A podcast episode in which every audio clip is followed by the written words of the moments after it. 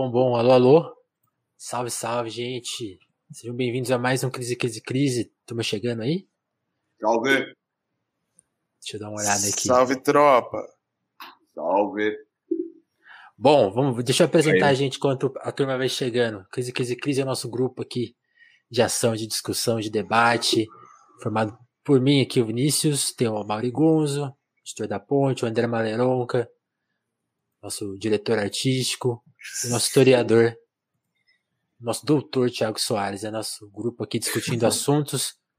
E o nosso tema de hoje é o Marighella. Marighella, tanto aí do filme do Wagner, quanto o Marighella, esse personagem histórico do Brasil. Né? Por que, que a gente decidiu falar do Marighella? Porque a gente considera um dos heróis aí da história brasileira, um dos personagens mais relevantes, mais é, importante de se entender quanto ele conta da história do Brasil e ele tem uma peculiaridade, né? Que ele nunca foi muito, digamos assim, bem cotado, assim, da, da forma que ele merece. Porque ele é muito, como diz o Mano Brown, indigesto, né? Acho que mesmo nos dias mais claros da democracia, mais de, de, céu azul, sol reluzente na democracia brasileira, ele nunca foi muito é, dado devido importância, ele sempre, ele sempre é polêmico, né, pelas ações que ele fez, pela, pelas consequências dessas ações também, que são polêmicas, é, dizer, polêmicas, né, mas ele, ele, ele permaneceu indigesto, tanto que todo mundo que toca nele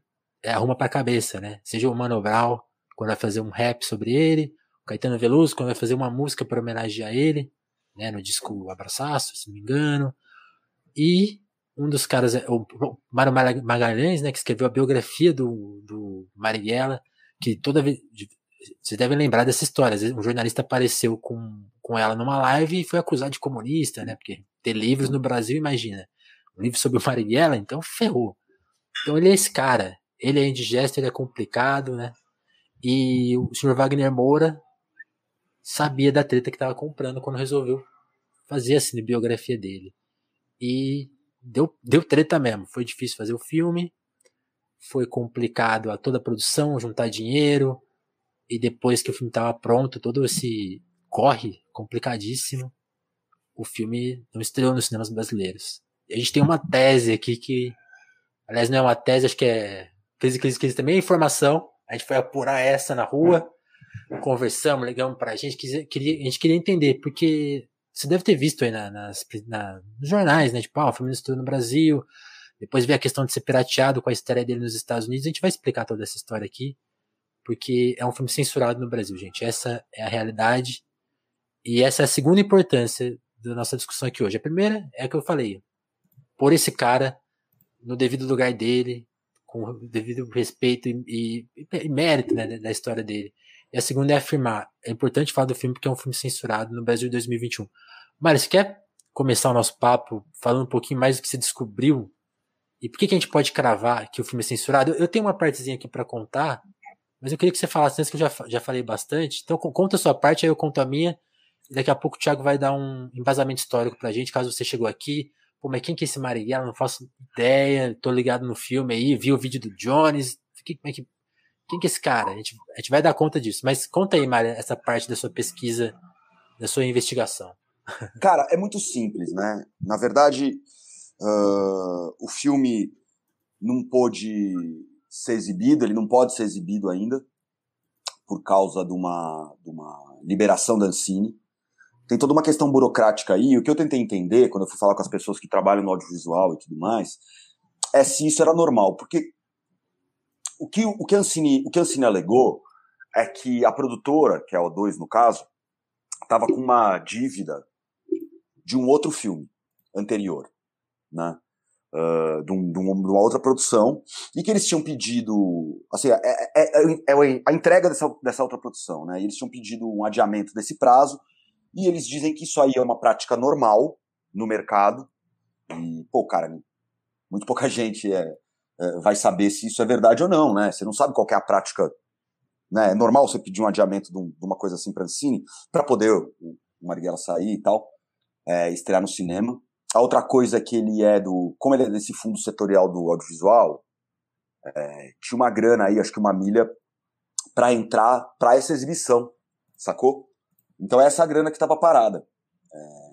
A distribuidora, num primeiro momento, não quis uh, exibir o filme porque estava com medo, logo no começo do governo Bolsonaro. Rolou isso. Então isso foi uma questão. Mas aí, o, o que a 2 fala é: isso é uma prática normal do mercado. Eu fui apurar isso, é uma prática normal do mercado mesmo. E, e tem a, o lado do Wagner Moura mesmo, que chegou a falar que, pô, isso é uma censura, assim, eles estão colocando gente lá dentro que está embarreirando o processo burocrático para a coisa não, não ser liberada, não acontecer, a gente não conseguir exibir esse filme no Brasil. Eu acho que tem um grande mérito desse filme, que é deixar os fachos muito, muito, muito em danger, sabe? Os caras morrem de medo do filme, isso é muito legal. Só que eu acho que não é nem tanto ao céu, pelo que eu apurei, não é tanto ao céu nem tanto à terra, assim, não é muito verdade nenhum desses lados aí. Então, assim, ao dois pedir a liberação para uh, uma espécie de liberação do outro filme, um adiamento e tudo mais, isso ser isso até acontece, mas não é que é, é meio que o um jeitinho brasileiro da parada. Isso meio que acontece porque a Ancine tem uma série de problemas e tem uma, uma série de questões de estrutura né, para conseguir fazer as coisas. E aí que tá a grande pegada da parada, que é o que não é o que o Wagner Moura tá falando. Então assim, não é que tem um, um sensor lá dentro. É que os caras simplesmente mudaram a regra do jogo com, com a bola no campo, sacou? O que, que eles fizeram? Eles mudaram a prestação de contas da Ancine. Então, para falar objetivamente, assim, você tem que ter nota digitalizada de tudo. E pediram uma investigação retroativa das coisas, pelo que eu entendi, dos últimos 10 anos. Ou seja. Então, imagina se há 10 anos atrás, uma nota, cara, nota impressa, vocês sabem, ela vai esgarçando e vai, vai desaparecendo. Então, assim, um monte de gente vai ter que devolver dinheiro e tal. Os caras, esses caras que falam que são patriotas, eles estão destruindo a indústria nacional fazendo isso.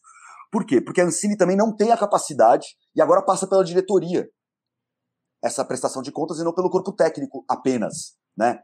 que já era insuficiente para fazer isso. Então o que eles fizeram? Eles burocratizaram a história toda, né? Valeu aí, liberal, Paulo Guedes. Né? Com Os pretexto de passar limpo, né? Stalinismo de mercado. Então, com pretexto de passar limpo a parada, então eles fuderam uma cadeia, cadeia produtiva e ao mesmo tempo estão tentando discutir essa isenção total para os streamings gringos. Tem muito a ver com o que aconteceu com, tá acontecendo com as universidades, cara. Saca? Com a fuga de cérebros e tudo mais. Mas, cara, para audiovisual, é um pouco mais difícil, né, de você trabalhar em outro país. Vocês podem, vocês podem imaginar. Então Opa. ele está quebrando uma cadeia produtiva que dá muito dinheiro pro Brasil, saca? Uma parada que entra. E tem uma outra coisa, que é, uh, eles poderiam, uh, eventualmente, fazer que nenhuma outra produção fez, que é estrear um filme em uma sala, em uma cidade, tá ligado?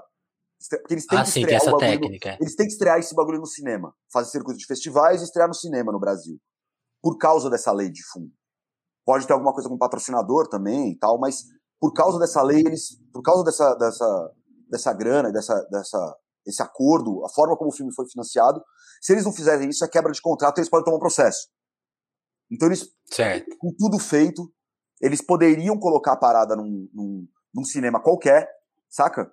um cinema ao ar livre em algum lugar, saca?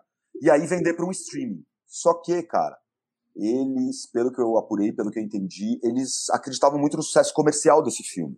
Né, que é o filme que ia ser um sucesso no cinema, sabe? Ia ser o Bacurau Sim. 2. É... Isso também é apuração nossa, tá, gente? Não é, é... Não é, é, prospecção ao Léo, não.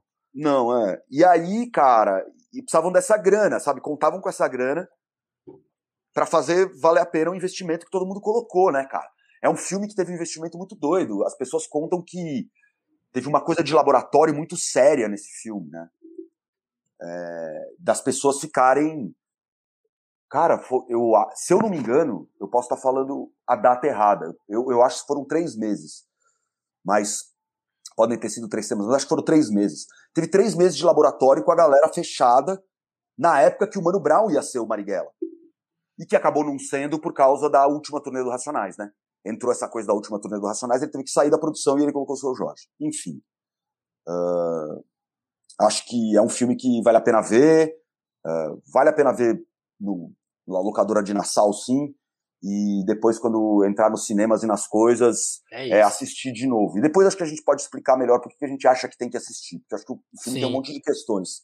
Sim, é... libera o Pix aí, Moura. Um outro, é... outro ponto que eu quero só pontuar rapidinho, que, que ajuda a, corroborar essa história, acho que o que o Mari trouxe aqui é muito importante.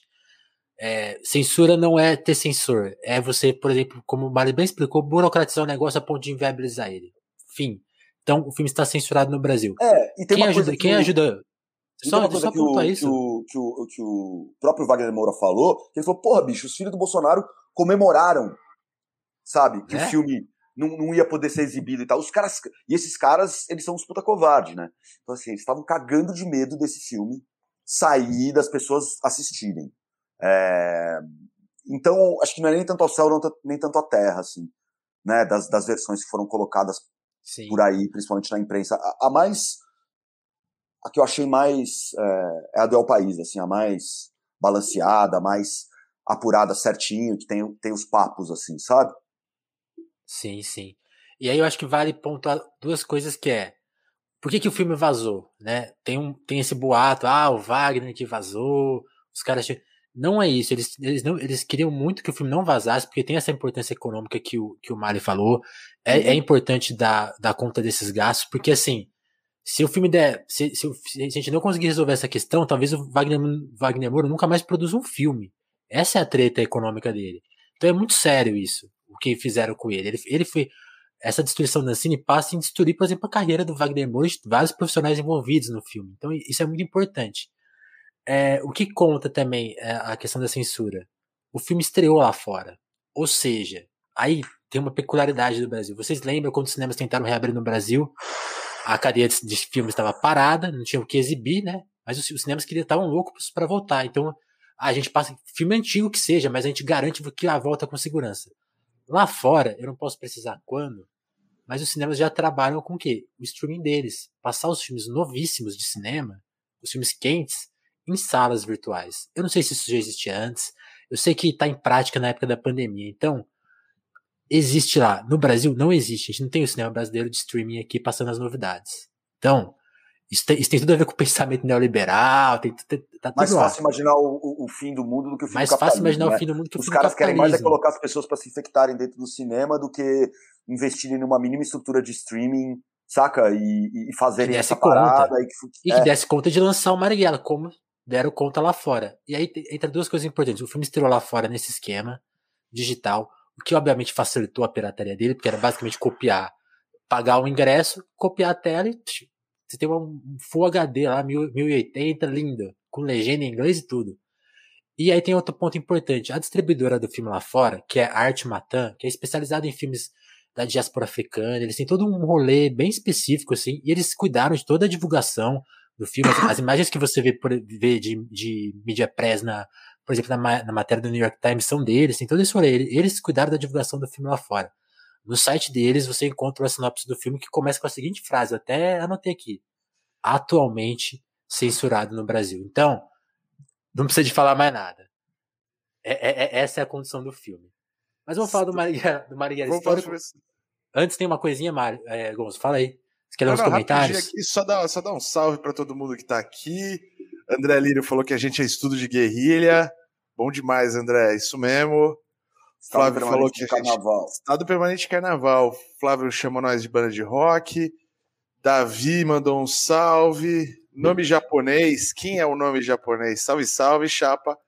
Salve para o Felipe também, boa noite. Estatístico Augusto Nunes, que saiu do, se revelou recentemente no twitter.com, o grande não é o jornalista Augusto Nunes. Uma boa noite para o Kleber. Um salve para Paulette. Bom demais você aqui, Paulette. Beijo, saudades. E ó, o jornalista estatístico Augusto Nunes tá falando, falou aqui que a esposa dele trabalha numa ONG que fez um, um, o evento do CAPS em 2015 e os caras estão pedindo nota até hoje. É, bicho. É, os caras são ruins de serviço. Você acha que os caras vão montar um órgão de censura que vai ser criticado pra caralho? Não, mais? é mais não, fácil, é mais fácil deixar. É mais fácil é. deixar a burocracia funcionar. O Jay mandou um salve aqui e o André Lino fez uma pergunta muito importante aqui. Vinícius, tá tomando café ou Dreyer? Coca-Cola, nosso patrocinador. o comunista aqui mandou boa noite, senhores crises. Aceita o humilde corete. Chapa, foi você que, que postou lá o que estava se preparando proibidão. Achei ótima ali a preparação. E achei bom corote. Cigarro, é, é, um corete, é um corote, mas é com Red Bull e Marlboro vermelho. Ou seja, é um corote de alto nível. É um corote de alto nível. Aceitamos. E um salve aí também para Eimato. Não sei se. Né, não, não sei como usar os pronomes no seu caso, Chapa. Tá, tá confirmado aí. O comunista já sabemos quem é. Demorou. Mas vamos, vamos seguir aqui com, com o nosso papo sobre Marighella. Então vamos lá. É, antes de a gente falar do que a gente achou do filme, ou do que tem não tem no filme, Thiago, dá um, um panorama histórico aí, porque é muito importante entender a, o lugar que o Marighella tá, né? Porque até para entender tanto a postura dele, quanto até a, por que, que ele se radicalizou, tem, a, gente precisa, a gente precisa desse embasamento. Dá uma, dá uma luz aí pra gente. Vou tirar minha, tirar minha lousa aqui agora para dar aula sobre a história do Marighella. Cara, então, é, tem essa questão do filme, né, é, sobre ele se, independente de qualquer, qualquer avaliação do filme, mas ele se é, centrar em um período da vida do Marighella que é meio curto, e o livro do Mário é uma, assim, é um, é um épico, né, cara? Ele conta a história do Marighella desde o nascimento, em 1911, é, até, a, até ele ser abatido pela ditadura, né? E é interessante a gente pensar, na verdade, que até ele chegar nesse ponto que é registrado né, no filme, que é contado tal, e que o, o Mário Magalhães investigou, a pesquisa dele histórica, de história oral daquele período, é um negócio muito absurdo. Mas o Marighella é um cara que, na verdade, ele é, nasce em 1911 e ele começa ali a se aproximar do PCB, né, do Partido Comunista, lá pelo começo dos anos 30, né, quando ele começa a, a é, estudar ali o que era o ensino superior, né? E ele já era próximo dos movimentos ali estudantis da época na Bahia. E ele é um cara que ele é muito um tipo ele é um, um, um amálgama da época, né? Porque ele é filho de pai italiano, né? É, de uma mãe negra, descendente de escravos. Ele é neto de escravos e ele é parte desse tipo de nova sociedade brasileira que começa a surgir nessa modernização aí do fim do século XIX começo do século XX, que não tinha se, se desprendido ainda de todos os problemas da escravidão, os problemas ali né, da, da, da lógica imperial mesmo do século XIX. Né? Assim, independente de, de república ou de independência, ou de seja o que for. E ele, é, por ser esse tipo de cara que vai trabalhar com essa. Ele vai se posicionar como agente nesse universo, nesse caldeirão, né, desse caldeirão aí, daquele modernismo, enfim, do século XIX, começo do século XX, ele vai, vai fazer de tudo, né? Ele vai ser um cara que ali na juventude vai ser do rolê meio das artes, vai escrever coisas, vai, vai tipo, ser o cara do carnaval, ao mesmo tempo ele é o cara que vai se aproximar ali dos estivadores, né? E vai começar a, a atuar em movimento social e tal e é o cara que também, quando os estudantes vão mesmo partir para ação e tal, e encarar o, o governo da Bahia, ele vai lá para o pau e vai ser preso e tudo. E ele é um cara que, em toda essa trajetória que começa ali no, no começo do século, no, no começo dos anos 30, até o falecimento dele, em 69, ele vai ter pouquíssimo tempo é, de, de trabalho institucionalmente é, é, legal, assim, porque ele vai entrar no PCB, o PCB começa em 22, e já em, em 20, tipo, já, ele já é logo, tipo, de saída, é, é, tirado da legalidade até 27, né? Então ele começa, tipo, a trabalhar para o PCB ali, começando nos 30, em 35 tem tentando comunista, quando é, há um levante, né, para tentar criar comunas no Brasil e tal. Aí o PCB oito anos depois já é de novo jogado na, na ilegalidade. O Marighella é nisso preso, né? Ele já tinha sido preso nas revoltas estudantis é, da Bahia, na intentona eles vão pegar, vão prendê-lo, ele vai passar por torturas terríveis, né? É, três semanas sendo torturado na cadeia. E desde 35 até ali o pós-guerra, o PCB vai estar fora da legalidade, né? E nesse período ele vai de novo ser preso, vai ficar mais um ano preso, depois 39 ele é preso de novo, vai para Fernando de Noronha, de Fernando de Noronha ele vai para Praia Grande, é, aquele rolê todo que o, o Graciliano vai, vai é, escrevendo Memórias do Cárcere e tal, e é, nesse, mesmo Sim, nesse período todo de né, ilegalidade e tal, e de, de trabalho meio subterrâneo, ele vai ser um cara que vai, ao mesmo tempo, trabalhar ali na articulação política do PCB, ele vai ser um cara que vai estar nas secretarias e tal, vai ser o cara do agitprop, né, junto com o Jacob Gorender, e é, ele vai inventar técnicas de, de mobilização a partir da arte, da cultura, da produção editorial, o, como é que é, o foguetão, foguetão extremista, que ele vai criar foguetão um tipo extremista. de fogo de artifício que vai é, deixar um rastro vermelho e soltar panfletos pela cidade, tipo nos anos 30. Então ele é um cara que vai estar muito próximo do rolê da cultura, assim.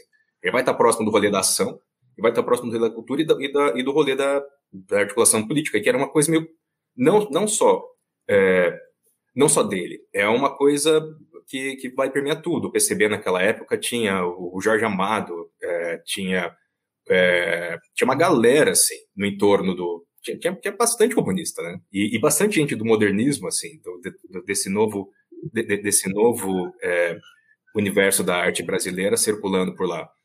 É, ele vai ser solto depois de 39, ele vai ficar seis, cinco, cinco seis anos, acho que ele vai, vai ser solto depois de seis anos. Aí, na Segunda Guerra, é, os comunistas, a União Soviética começa a ser vista de modo mais simpático, porque, o, afinal de contas, né? Tem uma mãozinha ali, né? Estamos é, aqui graças a eles, né? Estamos aqui graças a eles. É graças a eles que nós, nós não falamos alemão. Então, e, e, ele começa a existir esse tipo de simpatia popular pelo comunismo, né? Ali depois de 45, aí o Partido Comunista, comunista o PCB de novo, ele é, é legalizado. É, nisso, as pessoas, ele, eles, tipo, fazem campanhas e, e, e vão ter, sim, o, o maior pico de é, filiados da história, assim, eu acho, proporcionalmente. Vão eleger uma galera, o Prestes vai ser eleito senador e o Marighella vai ser eleito deputado. Mas aí, dois anos depois, eles já são de novo caçados, porque o pêndulo volta rapidinho, né? Porque acaba a Segunda Guerra, já começa a Guerra Fria. No Guerra Fria, eles já falam: opa, Acho que talvez não dê mais para deixar esses caras aqui legalizados. E dali para frente, o partido nunca mais vai ser legalizado, né? Sim, quer dizer, ele vai ser legalizado muito tempo depois, mas até a morte dele não, porque ele é jogado na clandestinidade ali é, entre 46 e 47, e de lá para frente, é, nos anos 50, tem as disputas ali que vão se dar em outros campos, depois tem o golpe, o golpe militar, e nesse período todo ele, ele, vai, ele vai sempre ser um cara que vai, vai, vai lutar na ilegalidade. Né? Então é meio maluco isso aqui. Ele vai sendo empurrado para a radicalização, porque mesmo com o PCB tentando fazer um jogo, às vezes, institucional, né? tentando se aproximar do governo, tentando falar, oh, a gente precisa estar tá próximo do governo, porque se a gente mantém a institucionalidade, eles vão ver que a gente não vai quebrar as regras do jogo, né? A gente precisa ter a legenda de novo é, colocada como algo que dê para as pessoas votarem. Porque dali para frente, o que vai acontecer é que o pessoal do PCB vai se organizar meio subterraneamente, né, como um partido clandestino, mas os seus quadros vão, vão é, é, para as eleições com em outras legendas, né? Eles vão meio que, que em outras frentes, assim, tipo, eles vão, vão meio que nessa coisa de partido meio clandestino tal, tipo, um cara do PCB se candidata por um partido, outro se candidata por outro, mas PCB mesmo não, não podia. Mas, ao mesmo tempo, isso não quer dizer que ele não, não deixou de, de, de, nesse período, dos anos 50 até o golpe, ser um cara que meio que organizou boa parte do que a gente conhece como a esquerda hoje, né? Porque ele vai ser um cara que vai fazer a, um, um esforço de diplomacia cultural, assim, ele vai levar turnês de artistas brasileiros para para União Soviética ali para depois da cortina de ferro, né, para fazer essa tipo, esse tipo de aproximação, tal, quebrar o gelo. É, ele é um cara que vai organizar é, o maquinário do que veio a ser o esforço de greve, que depois a gente vai, é, quer dizer, depois chega no que a gente comentou antes no Jovem Lula, né?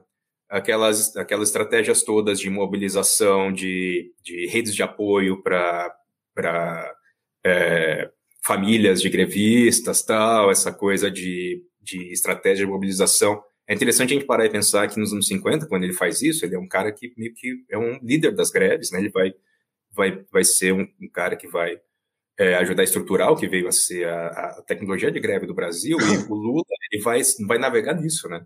Então o jovem Lula, na verdade, ele está meio que lidando com um legado direto do Marighella, nesse sentido. E é, conforme as coisas vão ficando mais e mais difíceis, vai chegando perto do golpe, começa a existir essa tensão no PCB.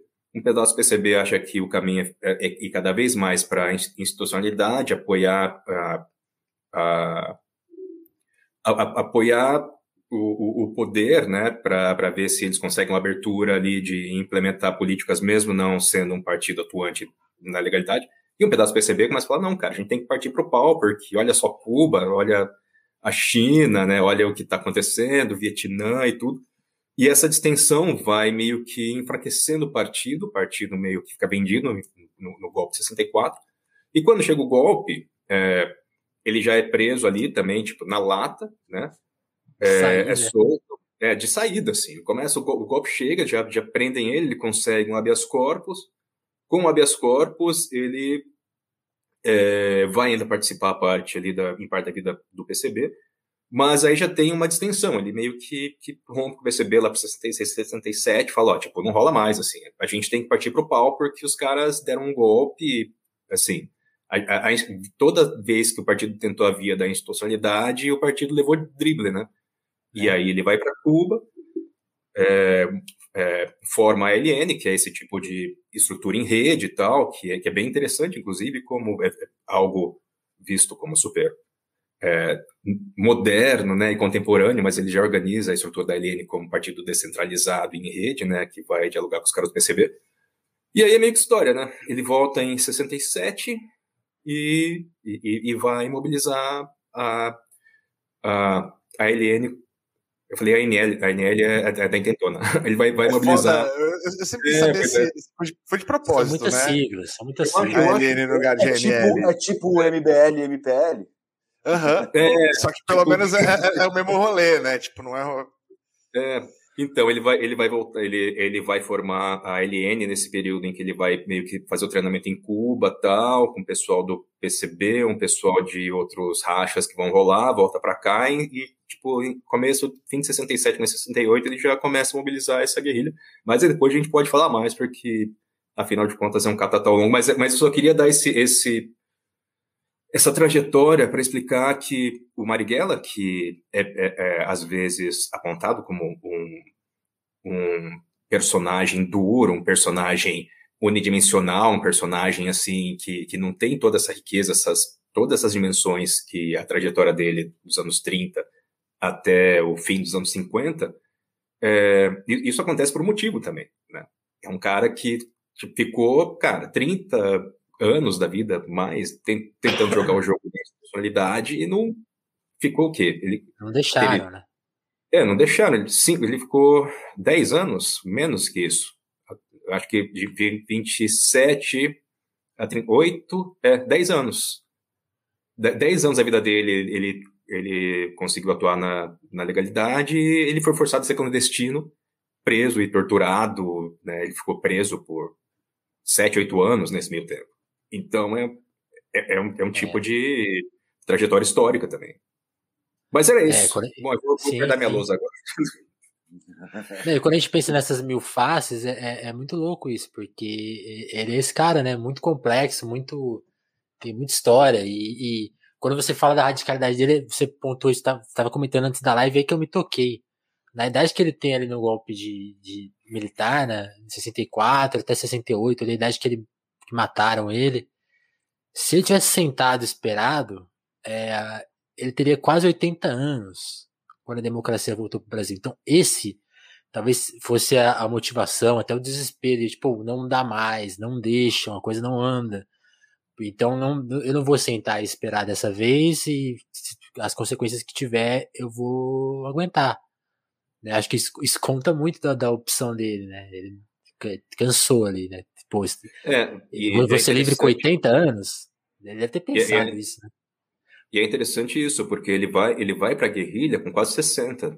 sendo que o, o, o, que há de registro assim das, das iniciativas de guerrilha ali nos anos 20, né, no, no século 20 ali nos anos ali do, da primeira metade do século jovens, até ali, né? começo da segunda, são jovens, todos assim, tipo abaixo dos 30, né? É, cara, Mas... o, o pai dele não era, não era anarquista. É isso que eu ia falar. Isso eu ia falar, tinha né? tendências. Ele era um cara mais libertário, assim, né? Não ANCAP, lógico. É, porque não era doente. Mas. Não ele não era um anarquista época, assim, né? Mas ele, mas ele era um, mas ele era um italiano, um italiano meio treta assim. Ele era um cara meio treta assim era ele era meio professor pardal, né? Era inventivo, fazia umas máquinas lá, tá, trampou com um dos caras que, que inventou o teu elétrico, é. É um, é um cara foi, mágico. Assim. O era estado permanente de carnaval também, né, Chaves? É, é, tem, tem, ele é, era no... pra cacete, assim, né? O, pai, o, pai o Marighella foi... também, também é. Também é inaugura, fake, pai... inaugura algumas fake news no Brasil, se pá, né? que aquela capa da Veja sobre ele é mentirosa, porque ele era abstêmio, aí tava lá apreciador de, de, batida de limão, a história de que ele comentava pelado em Copacabana, e tipo assim, cara, o cara tava na clandestinidade, bicho. Você acha que o cara ia estar tá colando na. Não dava. Foi em São Paulo. É, tô, tô, tô, toda, efetivamente. Toda ação da LN é, foi em São Paulo. É, não, e efetivamente não dava para ele fazer isso e tal. E é uma capa bem canalha, na verdade. Assim, é uma grande fake news, assim, é uma grande fake news. Ele Parece doce, propaganda, né? né? A gente olhando hoje em dia e tal, mas pra época era um negócio super moralista e querendo colocar ele como um cara lixo. É. Sim, Lírio, Sim. o Antônio Risério fala isso, só rapidinho, o Antônio Risério fala isso no, no documentário, e é um pouco de exagero do, do Risério mesmo, o pai do Marighella. É porque é, é, porque é uma conexão muito muito gostosa de se fazer, porque os, anarqui, os imigrantes italianos foram a base do anarquismo em São Paulo. Sim. Logo mais vamos falar disso, inclusive é, é, com mais é. propriedade, digamos assim. É, Mas eu queria só falar, só, só um adendo sobre o estado permanente do carnaval, que ele, é, não só o pai dele foi o mentor, não é mentor, como é que chama o cara que, o, da oficina que, mestre, o mestre ali. Mestre, mestre. É o mestre com, com o qual, um, não sei se qual dos inventores do trio elétrico aprendeu a trabalhar com mecânica, né? E ele também no carnaval depois da guerra, o Carnaval de 46, que dizem que é um dos maiores carnavais de todos os tempos, ele fundou um bloco, né? Um Mula Manca. Um Mula Manca. Então, estado permanente de carnaval total. Sim, é ele curtia se fantasiar, né? O filme, o, filme de, o filme do Wagner Moura, ele depende pra caralho do Doc, né? É muito doido isso. Do Doc da Mas o, o, o, o. Doc... Mas enfim, não sei se é esse o assunto ainda, mas. É, não, não mas o, o assunto Doc... que eu queria levantar. Fala, Gonzo. Não, você falou, o, o Doc também informa o livro. O Doc ele é bastante importante ali. Tem várias frases que estão no livro, assim, que são emblemáticas do livro que estão no Doc. É. Sim, sim. É, mas até em coisa de montagem, né? O uso da música, o uso de música, assim, de, de ter o Chico Sainz e Nação Zumbi e o, e o, e o Marighella do Brown no final, né? E o Nação Zumbi no começo, é, é igual, sabe? Tem essa, é. tem essa doideira, assim. É doido, é doido. Então, eu queria, já queria levantar essa questão. Quem, quem acompanhou o nosso processo, a gente, a gente adiou essa live, então a gente teve a oportunidade, oportunidade de, em live aqui, ver o doc do Marighella, a gente viu outros filmes, a gente viu entrevistas é, com pessoas que, que viveram com, a, com o Marighella, né? E a, própria Clara, né? A gente viu uma provocações sensacional com ela, né? O que ela conta, como ela se expressa. E isso já eu queria levar para minha primeira pergunta. Vamos finalmente falar do filme assim mais objetivamente, que acho que o pessoal está curioso para saber as nossas opiniões. E acho que a primeira pergunta que a gente tem que levantar é: que, que tem lá de legal e o que, que faltou? Eu já levanto esse ponto. Faltou, por exemplo, contar a história da Clara de um jeito mais de como ela era atuante, de como ela era, era uma personagem tão viva quanto no filme ela é meio morna, meio amargurada em casa, não, não corresponde a Clara que a gente vê, por exemplo, no, no é, ela já tinha sido presa. Já é, tinha sido presa. Já tinha presa antes de conhecer o Marighella, saca? Ela já era do, ela era do rolê. Enfim. E aí eu fico pensando nisso, assim, pra mim faltou dar essa amplitude. Eu sei que o, Wagner faz essa opção, né, pela fase mais complicada do Marighella, que são esses dois últimos anos, já mais sombrio, mais já cansado, na, na, na radicalidade, na, fazendo, armando a guerrilha. A guerrilha tem vários dificuldades, né? Uma coisa muito difícil de se impor, falta dinheiro, falta arma, falta tudo. Então fica difícil contar justamente esse Marighella que a gente está que a gente observou nesses outros, nesses outros registros, que é o cara bem-humorado, que o, o Mário sempre lembra disso, né? O cara ficava botando a pilha em todo mundo. Então, eu é, senti falta cara, disso, assim. Zoeiro, o que, vocês, o que, vocês sentiram falta e o que vocês gostaram do filme, assim? Eu. Posso falar eu? Por favor. Uh, eu achei o filme uma bagunça, né? Acho que é um filme que. O filme não decide o que ele quer ser. Acho que tem questões que nem o pessoal já levantou aí uh, sobre a escolha, né? De, de, que o Vinícius falou também sobre a escolha é, de período, de que história, que história do Marighella contar. Ah, mas aí é, é, é uma questão de autor. É, mas eu acho que na, no que ele escolheu contar, eu acho que o filme é uma bagunça.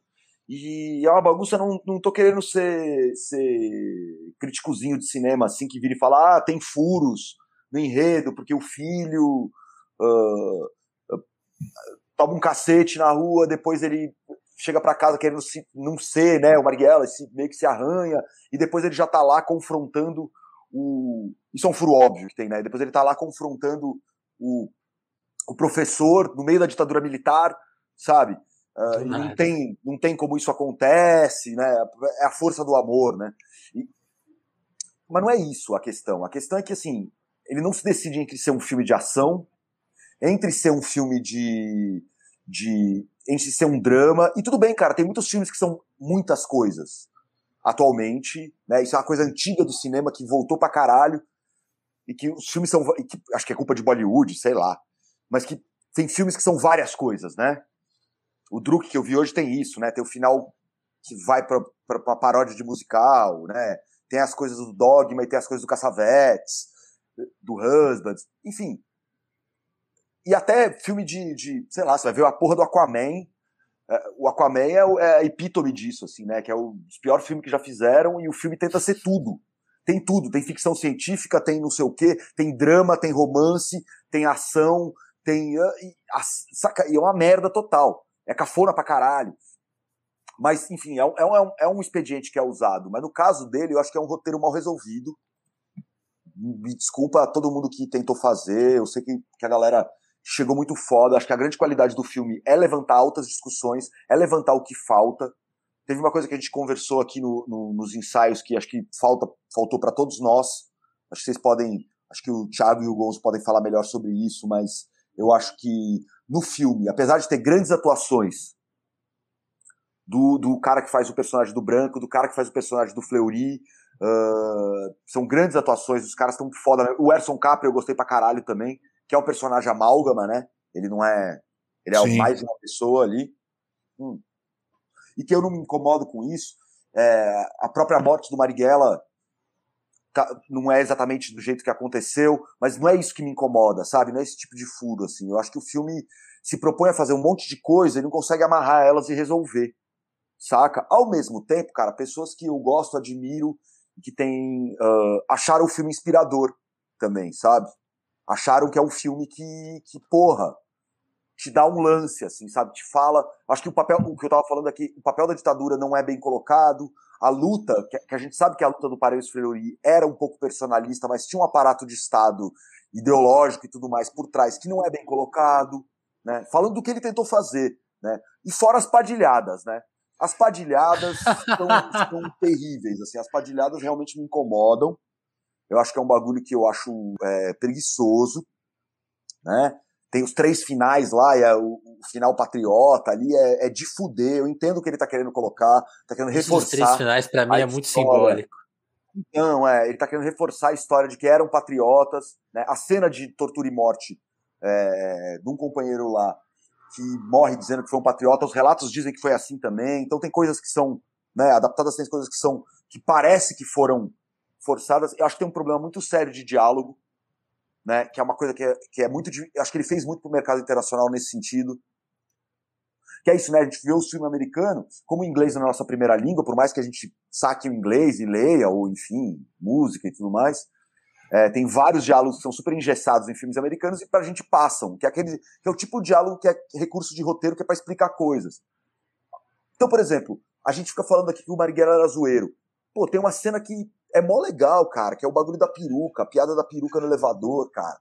É super legal. E os militantes da época que, que, que guerrilharam com, com o Marighella, falam que a peruca dele era ridícula mesmo, né? E aquela saída dele falar que, tipo, ah, isso é, é super sensual, é sexy e tal, é, é legal pra cacete. Só que só tem isso naquele momento, tem num outro momento no filme, sabe? Não é bem resolvido. Então é, é uma coisa que é levantada, acho que levanta vários pontos, mas resolve eles muito pouco, saca? Uh...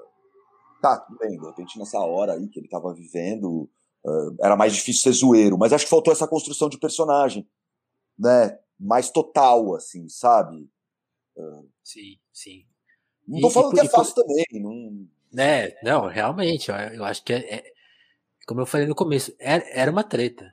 Ele sabia que era, e fora que é o primeiro filme dele, tem várias questões aí. Gonzo, que que. E tem uma coisa, e desculpa, ah. tem uma coisa que é a minha questão pessoal, né? Porque a gente vê o filme Pirata é, com a legenda em inglês, e sim, cara, eu entendo que, cara, o bagulho.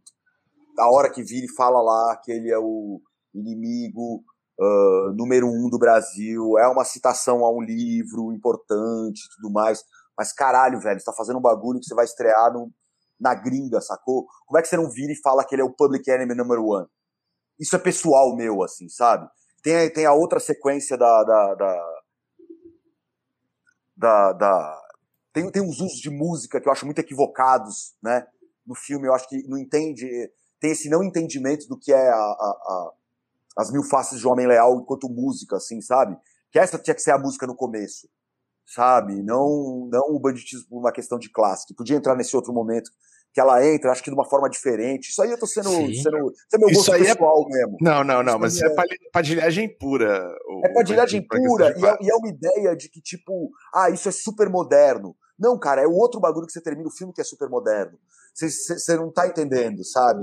É, é, é, é, uma visão meio velha, assim, do autor, eu acho, saca? É, é, é engraçado isso, né? Por exemplo, assim, cara, eu acho que perde por exemplo, eu, eu acho. Sabe? E o documentário Sim. já tinha feito também, sabe, bicho? O documentário já tinha feito dessa forma. E do documentário dá a impressão que, inclusive, que não é a versão exatamente igual à, à versão que sai, né? A, a, a, versão de Mil Faces do Homem Leal. Então você vê que é tipo ah, aquela versão meio terminada para entrar, chegou no final. Tudo bem, eu entendo. Tinha montagem e tudo mais. É... Sim.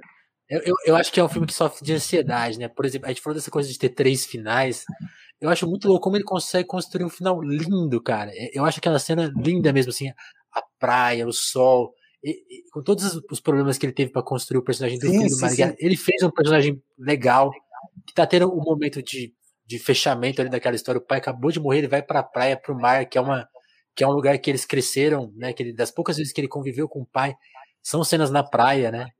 Então, aquilo lá tem todo o sentido. Ele construiu, toca a música do Gonzaguinha, é lindo, o filme acaba com, com uma onda, tipo. Aí ele vai lá é e mete outro é lindo, é lindo, é lindo, é lindo. pra quê? Já, já tava resolvido. Não, aí ele faz o, o final. Cara, o filme é bonito, o filme é bonito. Não, então, ele faz o final. Vamos ter é, é, cenas do próximo capítulo, né? Marighella 2, a missão. E depois tem o final, puta, que, que aí é o triste, assim, que é a galera abraçada cantando hino nacional. Aquilo lá eu achei, tipo. Aquilo foi a maior. Nossa, olha, grande, sentido, tal, né? talvez a maior é padilhada. Como, é como. É como o usuário do, do Twitter respondeu pra gente hoje. Ali é o cringe, cringe, cringe, né? Ali foi cringe, cringe, cringe. Exatamente o que eu tava pensando. Quando eu vi, ah, falar do cringe, cringe, cringe, eu pensei exatamente nessa cena. Tiago, você quer falar? Porque aí eu quero, eu quero terminar, porque eu, eu, eu vou ser escroto pra caralho e vou comparar com outros filmes. Cara, não, eu acho, eu, cara, eu, eu, não sei, eu, tenho, eu tenho uma relação meio ambivalente, assim, é, é uma coisa que é, não tem muito como.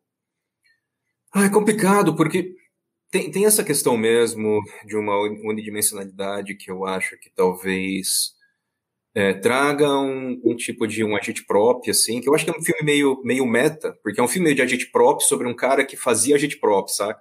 Ele era o cara Sim. ali que andava com os caras do teatro, era o cara que andava com os caras da música, tal, do modernismo brasileiro, era o cara que é, com que, que, que era par, parceiro, tipo, amigo do Valdo Viana e o pessoal do teatro ensinava o pessoal da LN como como fazer é, fazer seu, seus disfarces e tal. Tinha, tinha essa parada de um teatro atuante, o um teatro de arena mesmo, que a gente é, conversou a respeito no, no Jovem Lula, né? Eles Não Usam Black Tie, esse tipo de um, no, um novo tipo de teatro que vai fazer um, um resgate do debate operário e, e, que tem a ver com os esforços de greve, de greve que o Marighella ajudou a organizar, né? Assim, de uma maneira mais contemporânea no Brasil.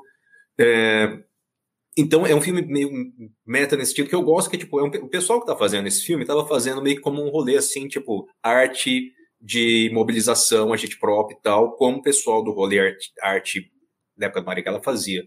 Só que eu fiquei pensando muito nisso, eu acho que pega muito é que é um tipo de experimento que, que era muito comum lá, os caras nisso vão inventar o teatro de arena, vão inventar os CPCs da Uni, eles vão inventar o cinema novo, eles vão inventar toda uma nova maneira, uma nova prática, uma nova rede, novas técnicas de, de produção artística, de produção da cultura, né, associadas a esse debate de, é, de resistência, assim, comunista e depois resistência à ditadura.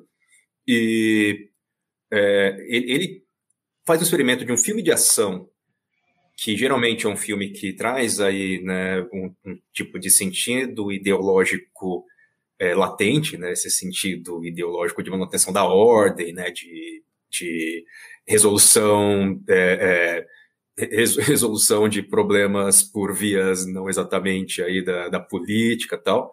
E eu acho que ele tenta torcer isso, só que tem uma parada que a, a, essa técnica de propaganda, a técnica de propaganda do filme de ação, ela vai trazer sempre um mesmo tipo de efeito, tá ligado? Tipo, o, ele vai, ele pode, pode nem ser exatamente que vai fazer o, um, transformar o filme em filme imperialista, mas ele traz uma certa unidimensionalidade, ele traz um tipo de mobilização do que há no espectador, que, que traz um tipo de, de, de é, unidimensionalidade, assim a, a, o próprio meio força essa unidimensionalidade, meio do filme de ação, né? Que o, o, Marighella, assim, mesmo nesse período de dois anos em que ele vai tocar luta armada, ele era um rockstar, assim. Ele era um cara que, tipo... Marighella de é, Moicano, foda-se. Mas é, ele, ele, era um cara, tipo, na, era, era, um cara meio rolê truffaut, é, fazendo filme sobre Pantera Negra e os Stones, sabe aquele filme experimental lá, o Sympathy for the Devil? Tipo, cara, o Godard vai dar grana pro, pro Marighella, é, o Sartre, o Sartre vai, vai... vai tirar nele. O pessoal. É o, isso, é culpa do, isso é culpa do Aloysio Nunes, camarada Aloysio Nunes. É o Aloysio Nunes que vai para França, sacou? Vai para Europa para fazer as conexões e fazer, fazer a parada toda e espalhar a palavra de Marighella. Camarada é, tipo, Nunes. É ele mesmo. Miró, Miró Visconti, Glauber, tipo, ele vai escrever os livros, ele vai escrever Porque Resistir à Prisão, vai, vai escrever o mini manual do Guerrilheiro Urbano, que vão ser obras ali que, tipo, o circuito de literatura de vanguarda política vai piar, assim, no Ocidente, né? E ele é um cara que vai... vai... Fogo na Europa. É, ele é um cara que vai, vai fazer é, experimentos de mobilização a partir de novas tecnologias, a parada do... a parada do... do é, da tomada da Rádio Nacional, né, que é até a deixa do, do clipe dos Racionais e tal, mas isso vai levar depois a um experimento muito louco, que ele vai fazer fitas, vai gravar fitas no, tipo, no, no aparelho dele, com música brasileira de vinheta tal, Milton Banana Trio, umas paradas que ele curtia, e, ele, e a ideia dele era pegar essas fitas e fazer essas fitas circularem e ficar tocando essas fitas em comunidades, tá ligado? Espalhar isso como. É um, é um bagulho muito vanguarda, assim, pra 68, 68. Mixtape. Mixtape, é, então. Tem, tem essa dimensão. sim, é um bagulho cara... vanguarda Smetak, né? É vanguarda Smetak, assim, é essa, só, essa parada mesmo. Eu só Ele quero falar que... né? Sim. Curtiu a arte real. Eu só quero falar sim, é, que o... É, então, essa o, dimensão o, que... a, a Rádio Nacional, que não foi tomada, né? Os caras botaram o bagulho numa antena isso já é preconiza maravilhoso. na luta de guerrilha dos anos 60 que toda gangue tem que ter um hacker. Nosso Hold deve estar tá aí vendo a gente, mandar um beijo para ele. Beijo, Hold. Não vou beijo. dar o nome, porque hacker é hacker. Hacker é hacker. Inclusive, a história da Rádio Nacional é maluca porque é, é uma ideia de dois estudantes, né? Dois universitários. Um deles era da Poli e ele era um cara do radialismo interior. Não lembro de qual cidade aqui do interior cara cresceu no radialismo interior, aprendeu as paradas, falou, cara, e se a gente gravar um manifesto tal, a gente vai lá na rádio, tranca todo mundo no banheiro e deixa rodando, tipo... e que é, que é, o que eles fizeram, né? E em vez de eles irem, eles, eles fizeram uma, uh, eles rotearam o sinal. Em vez de eles irem na sede, eles foram em um na outro estúdio, na retransmissora, e, e daí eles, eles amplificaram. Essa, essa é uma parada que eu acho que, que é, é, é talvez. Isso, talvez, por exemplo, então, também contado no filme, né? Pois, pois é, então essa parada da dimensão da, da ação dele ser uma parada, ser muito associada a uma dimensão de arte, assim, uma dimensão de mobilização é, da arte e dimensão... de todo o rolê da arte em torno dele. Então, porque... e a dimensão da guerrilha não é bem colocada no filme também, não só do Marighella e sua gangue, mas das outras também. É uma coisa que é meio intuída ali, é meio jogada, né? É, tem, tem, tem isso também, que eu acho que é um, é, é, é, complicado, né? Porque tem, tem os caras, tem os, tem, tem, os caras da igreja, tem os caras que eram da, da ala comunista dos militares, que vão trazer todos os problemas milita dos militares também para a rede, tem os caras que eram jovens idealistas e, e que acreditavam mesmo rolê, tipo, maio de 68, né, assim, fazendo uma comparação nessa parada de, ah, vamos, vamos mudar o mundo mesmo, tal. E tem, tem é isso que eu acho que é, é tão, mesmo sendo um período tão curto de tempo, tem tanta coisa, assim, tanta, tantas dimensões, né? E o filme de ação, ele, ele meio que ele trava esse tipo de, de é. elaboração. Claro, mas pensando para pensando assim, fosse um filme para gringo, né? Fosse fosse um, que acho que a ideia do filme é meio que ser um filme para gringo e um filme meio Globo Filmes no sentido de uh, ser um, um, um, tropa de elite, assim, um, um blockbuster, né? Eu acho que ele explica pouco as coisas que ele, que ele se propõe a explicar. A minha questão pra, pra é Para gringo essa. ainda. É, para gringo é mais difícil ainda e para gente também. Acho que ele explica pouco, né? Ele, ele, mas ele abre uma puta discussão. Pra gente que é brasileiro, Sim. no mínimo, ele abre uma puta discussão e ele abre uma puta vontade de, sei lá, você vê, assista o documentário do, do Alípio Freire sobre o golpe de 64. Sacou? Pra você ter um contexto que é uma coisa que, que a gente escreveu o texto do Alípio Freire para Jacobin Brasil. É, é um documentário que, uh, em termos de forma, de formato, tem uma série de, de problemas, mas em termos de narrativa e de contar história, ele é excelente. Ele é super didático, sabe?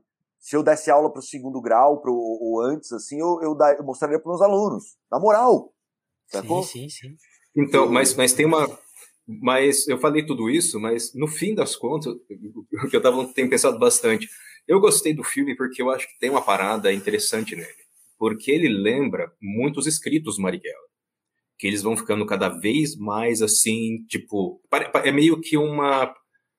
Algo entre um docudrama e uma, uma tradução cinematográfica dos escritos Marighella da época mesmo.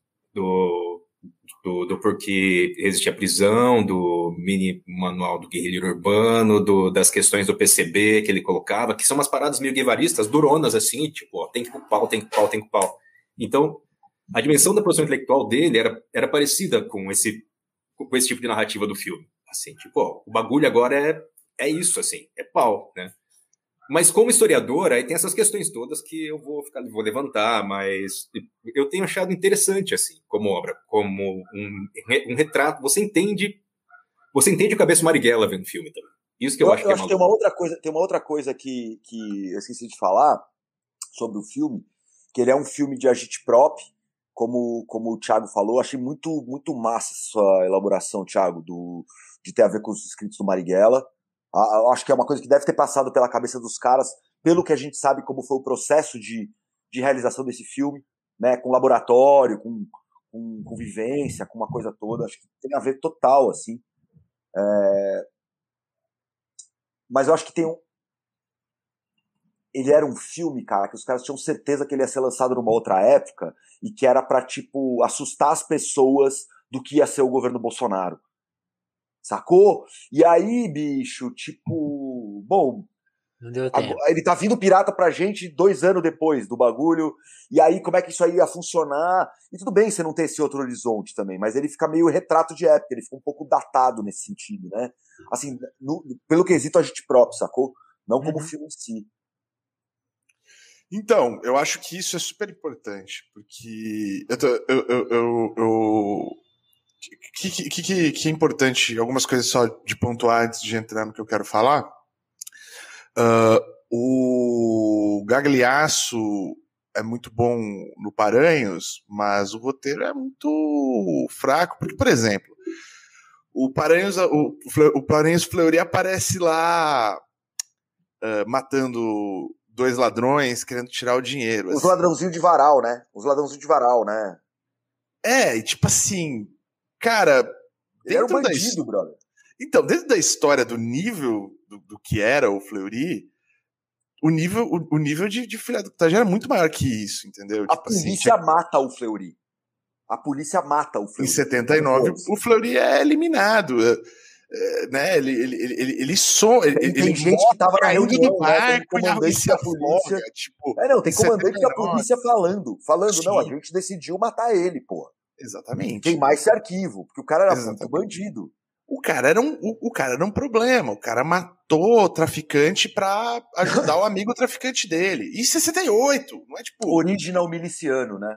O cara, mas é, porque, é o que é, cara. Mas é, é, o que é a polícia, porra. É o que a polícia. A polícia em qualquer lugar. Polícia, a polícia ela serve para a, a, polícia serve para organizar o crime. Quem organiza o crime é a polícia. A polícia sabe quem rouba, quem faz o bagulho. Assistam The Wire. Controla o, o, território. Assistam The Wire.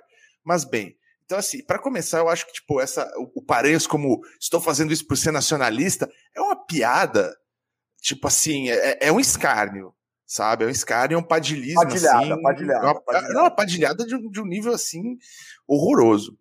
Mas bem, voltando, sendo muito cruel e comparando com, com outros filmes, é, é, é muito foda porque dá para sentir, óbvio, né, mano? É o filme de estreia do Wagner Moura, é um cara que, querendo ou não, se destacou dentro do sistema televisivo brasileiro, é um cara que né, o grande filme da carreira dele, que todo mundo vai lembrar, é o filme do Padilha, que é um filme fascista, né? A gente já. Não é só a gente que vai, vai ter essa visão.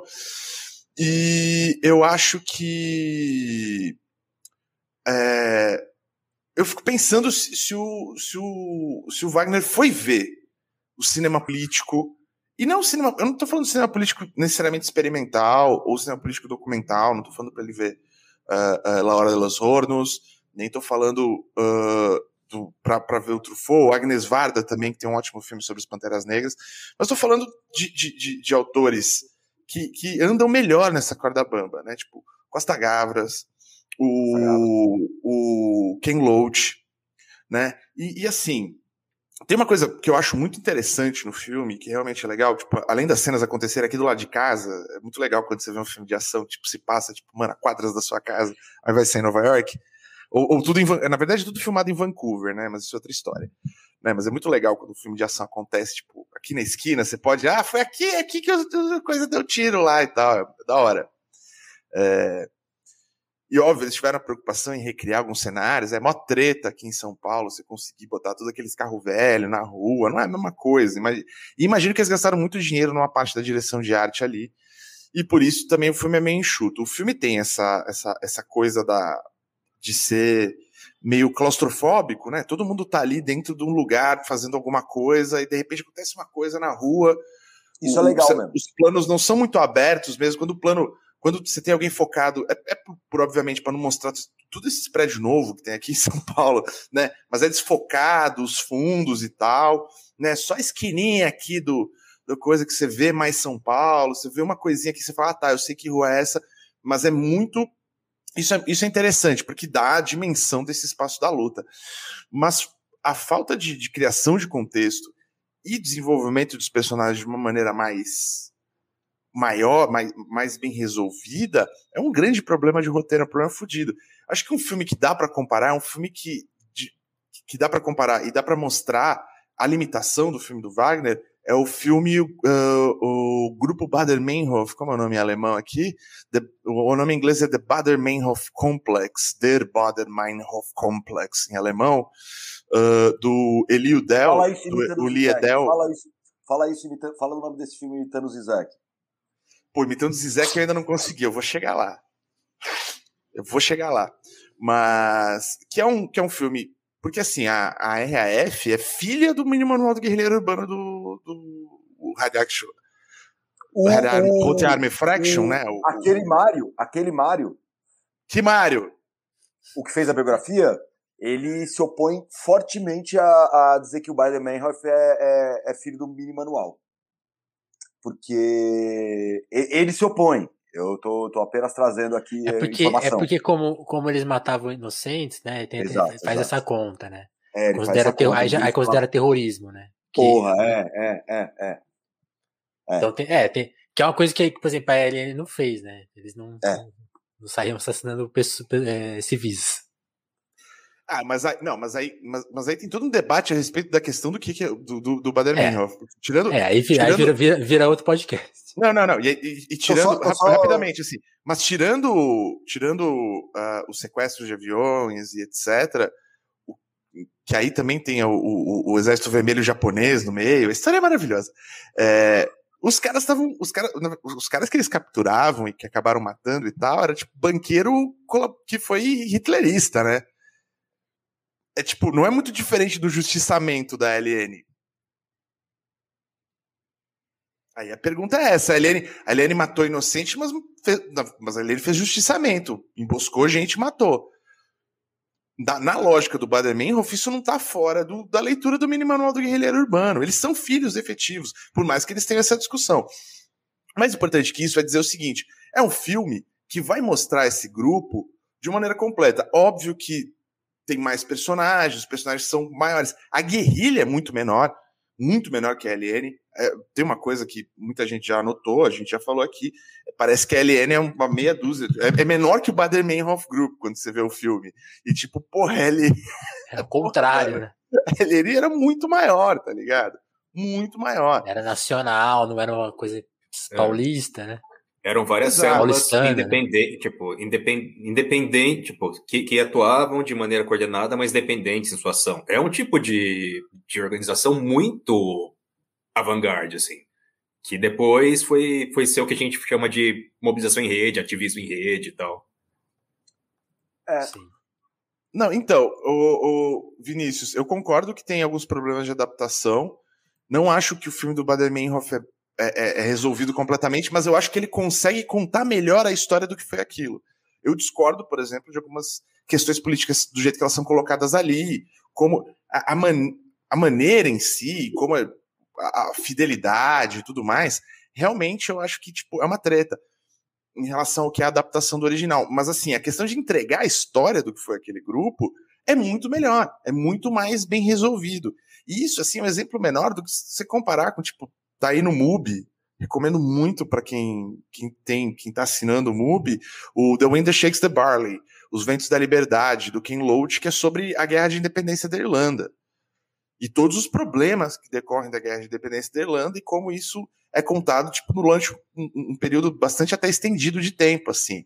E como ele consegue fazer isso de uma maneira muito mais eficiente, sabe? O Marighella é isso, quase três horas de filme, porra quase três horas de filme. Os caras passam, às vezes, muito Gastaram, tempo em detalhes né? menores, em detalhes menores, para fazer uma ação, para fazer o negócio, e muito menos tempo trazendo esse contexto, que é uma coisa super importante, especialmente para quem está aqui no Brasil e para quem também for estar tá fora.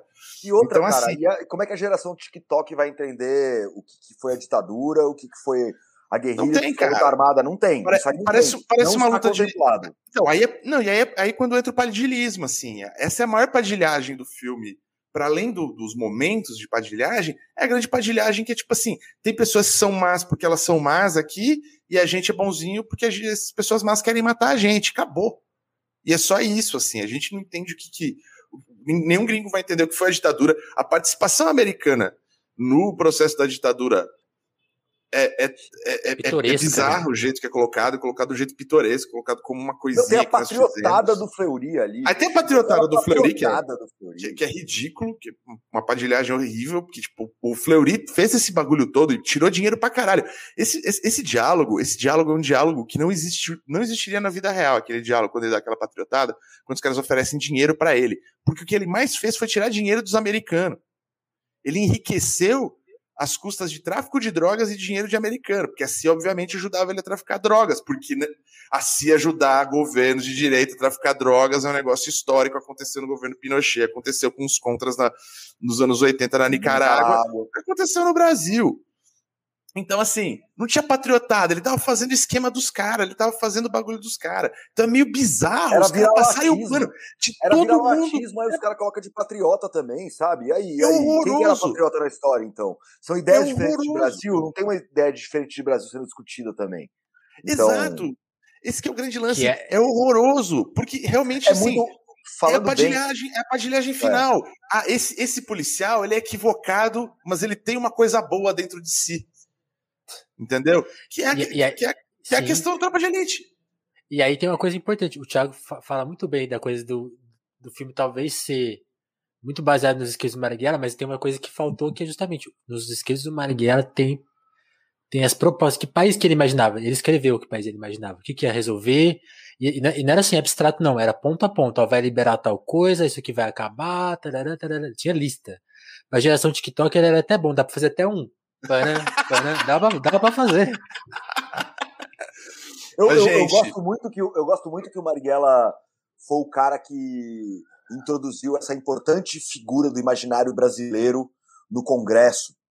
Na época que ele estava lá para fazer a Constituição e tal, e ele sabia que ele ia perder, ele estava defendendo o, o divórcio. E que aí ele vira e fala: Uh, as mulheres já resolveram o divórcio com os chifres que elas colocam na cabeça de vocês. Ele foi o primeiro, ele colocou o corno nos caras, né? E antes do Viagra, então os caras devem ter ficado tipo assim, mano, aquele bando de velho deve ter ficado muito na noia com ele, cara. Ele era muito assim, nesse sentido, sabe? Muito estado permanente de carnaval, muito interessante, enfim. Bom, vamos chegar no momento aqui do nosso papo. Como vocês sabem, o Crise Crise Crise é dividido nessa primeira hora que rolou aqui, que é nosso papo, nossa discussão. E daqui a pouco, daqui uma meia horinha mais ou menos, vai começar o proibidão. O que, que é o proibidão? É a hora que o bicho pega, que você manda a sua pergunta mais treta, que a gente fala um monte de coisa que não, não devia falar. E. É a hora que a gente daria trabalho para nossos advogados se o bagulho Exatamente, exatamente. E que é uma hora que rola só lá na Twitch. Então eu já vou pedir duas coisas para vocês: se prepararem para fazer essa migração YouTube-Twitch. A Twitch, tanto do telefonema, a gente vai jogar aí nos comentários quanto a tweet do Crise, Crise, Crise, escolha da sua preferência. E lá no nosso Proibidão tem o momento entrevista, nosso convidado, que é a Bia Bramo. A Bia vai participar aqui ah, um pouquinho da nossa primeira meia hora para a gente trocar uma ideia sobre Marighella.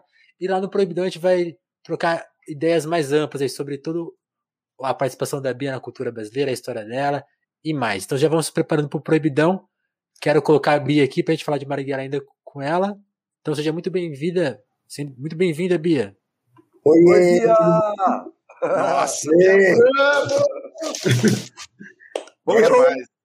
É, bom, bom, boa noite para vocês. Eu discordei de tudo que vocês falaram, tá? Que ótimo. Bom demais, eu quero.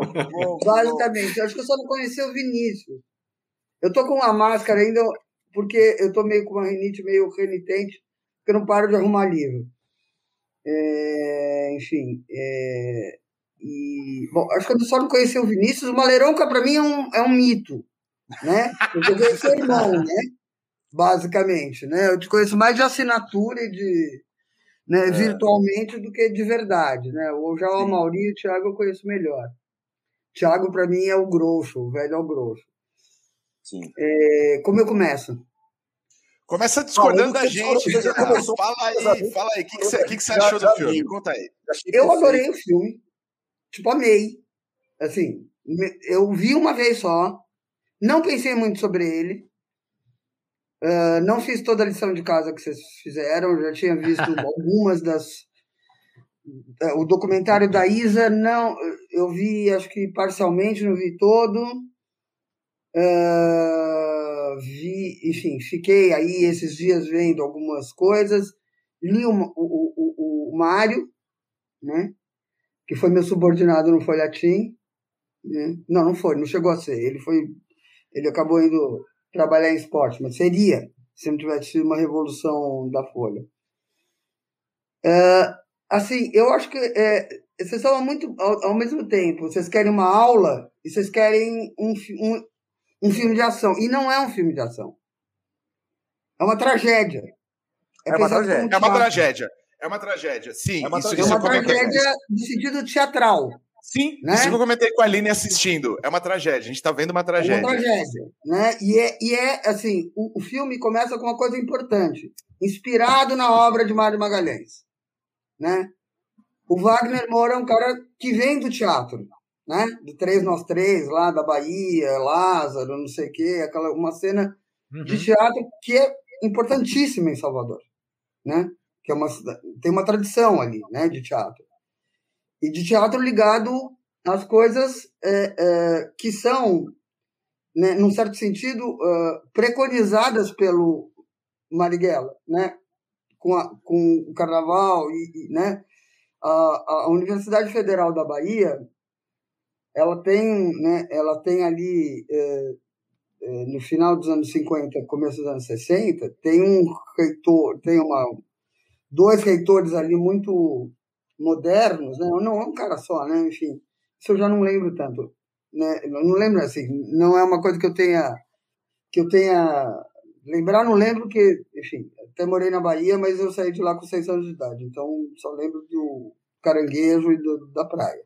Não, lembro de muita coisa, né? Mas tem, né? Tem, a Bahia uh, não é à toa que Salvador é o centro da cultura é, do meio dos anos 60 em diante. Se é o Rio de Janeiro que faz a música é, no começo né, dos anos 60, né, com a bossa nova, nananã, é a Bahia que, é, que faz o negócio entrar em crise, certo?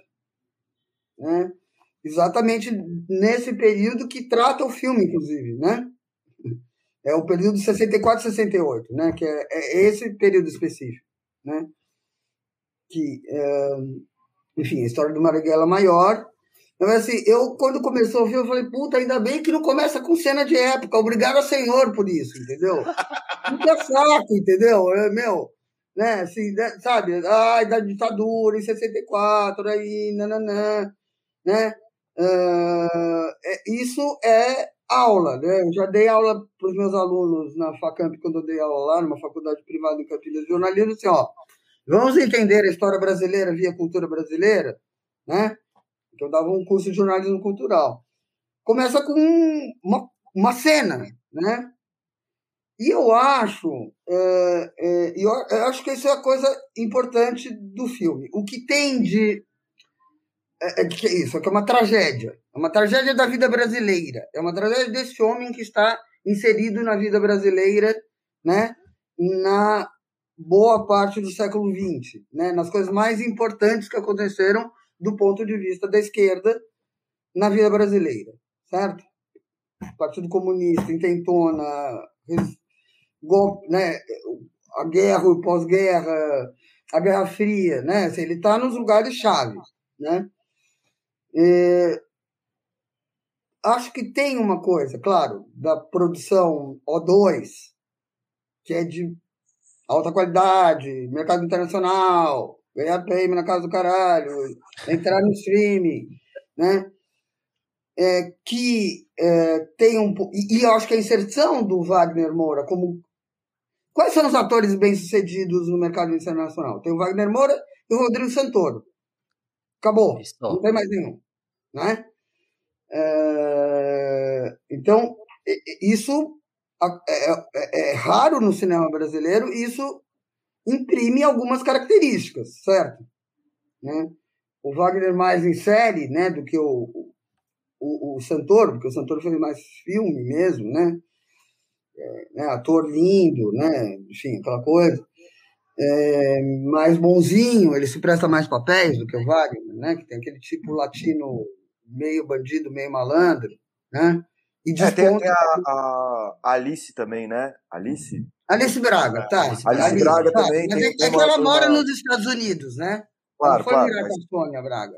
É ela. O seu Jorge é. fez alguma coisa ou outra, mas também, né? Assim, é, porque é preto bonito, né? Mas é assim, é diferente. É. lá com aquela menina lá, aquele, né? Aquele sim, sim, sim, sim, Né? Não lembro da, do nome da música. Mas eu acho que, enfim, né? Acho que isso tem. E, e aí, eu acho que o que tem aí é sentimentalizar um pouco, num certo sentido, centrar na relação individual. Né? O que tem. Então, aí retomando, vai. É, o que tem de muito assim, de mais assim, comercial num certo sentido, vai, vou usar um termo ruim, mas enfim, que dá para entender, é um pouco centrar muito na coisa do daddy issues, sabe assim?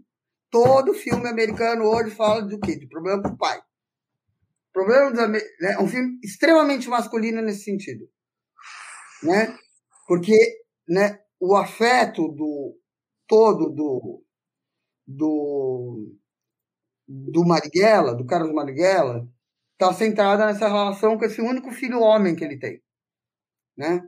E isso, assim, qualquer filme americano, de Aquaman, a, sei lá, filmes legais, Homem né? Ferro, mais legais né? é Daddy Issues, né? Assim, né? As mulheres estão se resolvendo de outro jeito, em outro lugar, com outras coisas. Né? Então, é, é, acho que isso é, um, é, é o aceno, digamos assim, para virar uma espécie de blockbuster. Ele é. Tem não, não, não, tem, não passa, não passa no teste de Bechdel. Não passa, não passa.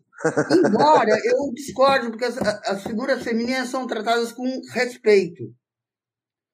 Né? É, eu acho maravilhoso a, a Adriana Esteves e Clara Chafe. Maravilhoso, porque né, ela, ela tem uma primeira cena que eles discutem, ela fala, meu, vê aí o que você está fazendo. Tem eu e tem meu filho. Tem o, o filho, né? O Carlinhos.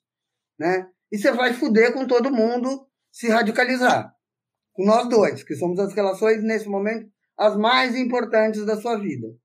Né? Uh, tem uma cena bonita do, do, da menina da, da Bela. É, sabe uma coisa que me confundiu para o bem? E aí eu me senti muito nessa coisa teatral. É, que o nome dos personagens é o nome dos atores. Isso é super legal. Porque uma hora que você, você sabe que é o seu Jorge, que é o protagonista, e uma hora o Jorge é o cearense. E aí o Henrique, o padre, é o Henrique Vieira, que é esse menino evangélico, de esquerda, maravilhoso. Entendeu? E é um padre dominicano, um padre dominicano mulato, né? Enfim. Então, tem um pouco desse truque do teatro, né? De te botar numa situação meio imprevisível, meio inesperada. E até gosto dos três, dos três. Eu vou chegar no, nos três finais que eu até gosto. Agora, também tem uma coisa tarantinesca, porque toda a linguagem de violência, hoje em dia, passa pelo Tarantino, que é um cara, na minha opinião, absolutamente irregular. Tem coisa que eu odeio, né? Uh, e acho que o Padilha também leu o Tarantino um monte, porque é muito geracional, né? O Tarantino. Tem coisa que eu odeio do Tarantino. Porque é né, essa ambiguidade meio burra americana. Né? É ambíguo, ambíguo, ambíguo, mas aí uma hora tem gente boa tem gente ruim. Acabou. Né? É, que é o cinemão. Né? Esse cinema independente, mas que vira cinemão e aí, aí vira cinemão. Né? Total. É, o negócio do cinema é muito caro para você né, se arriscar a não fazer bilheteria. Né? E o streaming libera e não libera. Né? é, né, sei lá. É, quanto a, assim, o que, que é, é, acho que todo, todas as reclamações que você faz, gera, a geração do TikTok vai entender o que vai entender, ou não vai entender nada e, e, e valeu. É a tarefa do Thiago dar aula para esses meninos, né? Enfim, né? tarefa de jornalista contar essa história. Agora, é um filme ficcional, puramente ficcional, nesse sentido, né? Ele, ele é muito claro nesse sentido. Né? Tanto que acho né, até a, a leitura, né, a música, começar com Nação Zumbi, eu achei do caralho. Assim, de verdade, porque é, achei. É, é, ele te bota num lugar. Esse é um homem brasileiro, esse é um cara que está numa trilha negra de rebeldes, uma trilha negra nordestina, só tem música nordestina e pensando que o Mano Brown né, é, é, é aí da periferia. Filho de baiano. Filho de baiano. Pois é, filho de além baiano. de baiano, ele é de uma periferia, da periferia de São Paulo, né, que é muito nordestina, certo? Aliás, Sim. isso também está no filme, né? O Jorge é cearense, os universitários são branquelos de ascendência turca, italianinha, né? A Bela com dois L's, né? Tem uma espécie de tipificação que eu acho que é muito do teatro, sabe? O, o, o Galhaço é o, é, o, é, o, é, o, é, o, é o Fleury, mas também não é o Fleury, né? Também são os outros policiais, né? É, é, essa coisa de, de ser, né, de, de, né, das coisas da dificuldade da produção, né? Então era o Mano Brown que ia ser ator, aí o Mano Brown desencana, aí, né, vai pro seu Jorge, aí, aí vira uma Miguel preto, pretíssimo, né? Não sudanês, italiano. Eu li uma crítica que saiu na Folha, época de Berlim, que ganhou Berlim, que traduziram uma merda de um texto lá do, de, um, de um jornal de direita ali, né, de Berlim, que assim, ai, né, que, que ridículo virar uma coisa sobre Eu vi essa merda. Eu vi essa Mas merda. vira um link importantíssimo que existe, vocês sabem disso, né, da violência policial é, que, que informa a repressão, que já existe, certo? Contra preto, contra pobre, contra não sei o quê. Né? Tá aí o cabra marcado do Eduardo Coutinho, né? que não nos deixa mentir. Contra camponeses, enfim. Né? É, contra os pobres, enfim. Né? É, que informa. Ah, caralho, a gata derrubou aqui.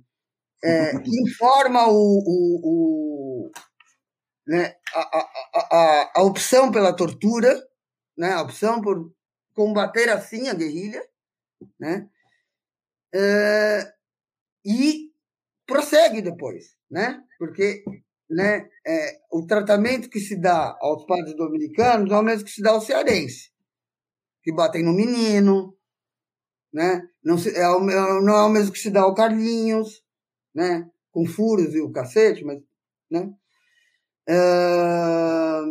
então, eu acho é, é um roteiro, é um roteiro. Assim, furo de roteiro, você me frega um cato, porque ele me, me encantou, né? Isso né? me encantou porque é, tem, tem essa coisa ultra poética, é poético o filme, tem, né? As falas ali, vira cacoete, vira um pouco de bordão, ok, né? Vira uma coisa que. Agora, certeza que teve improviso, certeza que tem caco, certeza, certeza, né? Você percebe ali, né? E se você comparar com outros filmes, sei lá, mais teatrais nesse sentido, né? É, mais que é, calcados em, em, técnicas de teatro, né? Não, não é teatro filmado, mas técnicas de, de envolvimento dos atores, o, que é, é, é, você percebe isso, né? Uh, vocês tocaram uma coisa de ser, né? Tá bom, não, não conta não conta, não é o doc da ditadura, não conta a história da Helena, mas enfim, não, não conta mesmo, né? A história desta célula. É, e isso, né, é uma coisa que é, nos relatos de, da, da guerrilha, nos relatos de, de quem cai, quem, como você chega na prisão, de tortura, nos relatos reais do Brasil Nunca Mais, enfim. É, não se sabe exatamente o que está acontecendo com um companheiro que podia estar tá no, entendeu? nas perdizes, certo? Né? O Tiago lembra, o cara que ficou clandestino boa parte da vida dele, né? Se esquivar, ir na sombra, numa movimentação muito parecida com as coisas do Carnaval de Salvador. Né? Né? Pô, isso é uma coisa que o papai me contava, né? Assim, quem não sabe quem eu sou, quer dizer, você sabe quem eu sou, mas assim, eu morei, a família, minha família morou em Salvador de 65 a 1970, né? Meus pais foram para Brasília em 62 lá foram para a Universidade de Brasília, veio em 64, meu pai foi preso por 15 dias, minha mãe com quatro filhos, eu um bebê, certo? Que eu nasci em setembro, isso é abril né, de 64. É, e ali com os professores da UNB, é, é, enfim, enfim, bom, meu pai preso 15 dias, imagina a angústia, certo? Não só da minha mãe, como de um monte de outros mulheres e professores e professores que tinham sido presos. Acho que só prenderam homens nessa primeira. Tá aí uma dúvida. O papai contou poucas vezes essa história pra gente. É curioso, né? Que como trauma não se conta tanto, né? Sim. É, e aí a gente vem para São Paulo por a família paulistana, enfim, italiana, como vocês podem ver pela minha movimentação das mãos. é, e a gente passa aí seis meses, de, 60, de mês de 64 a 65, ao final de 64, em São Paulo e vai para Bahia. E lá passa cinco anos. É, e, e, minha mãe ali tem uma quinta filha, minha irmã mais nova.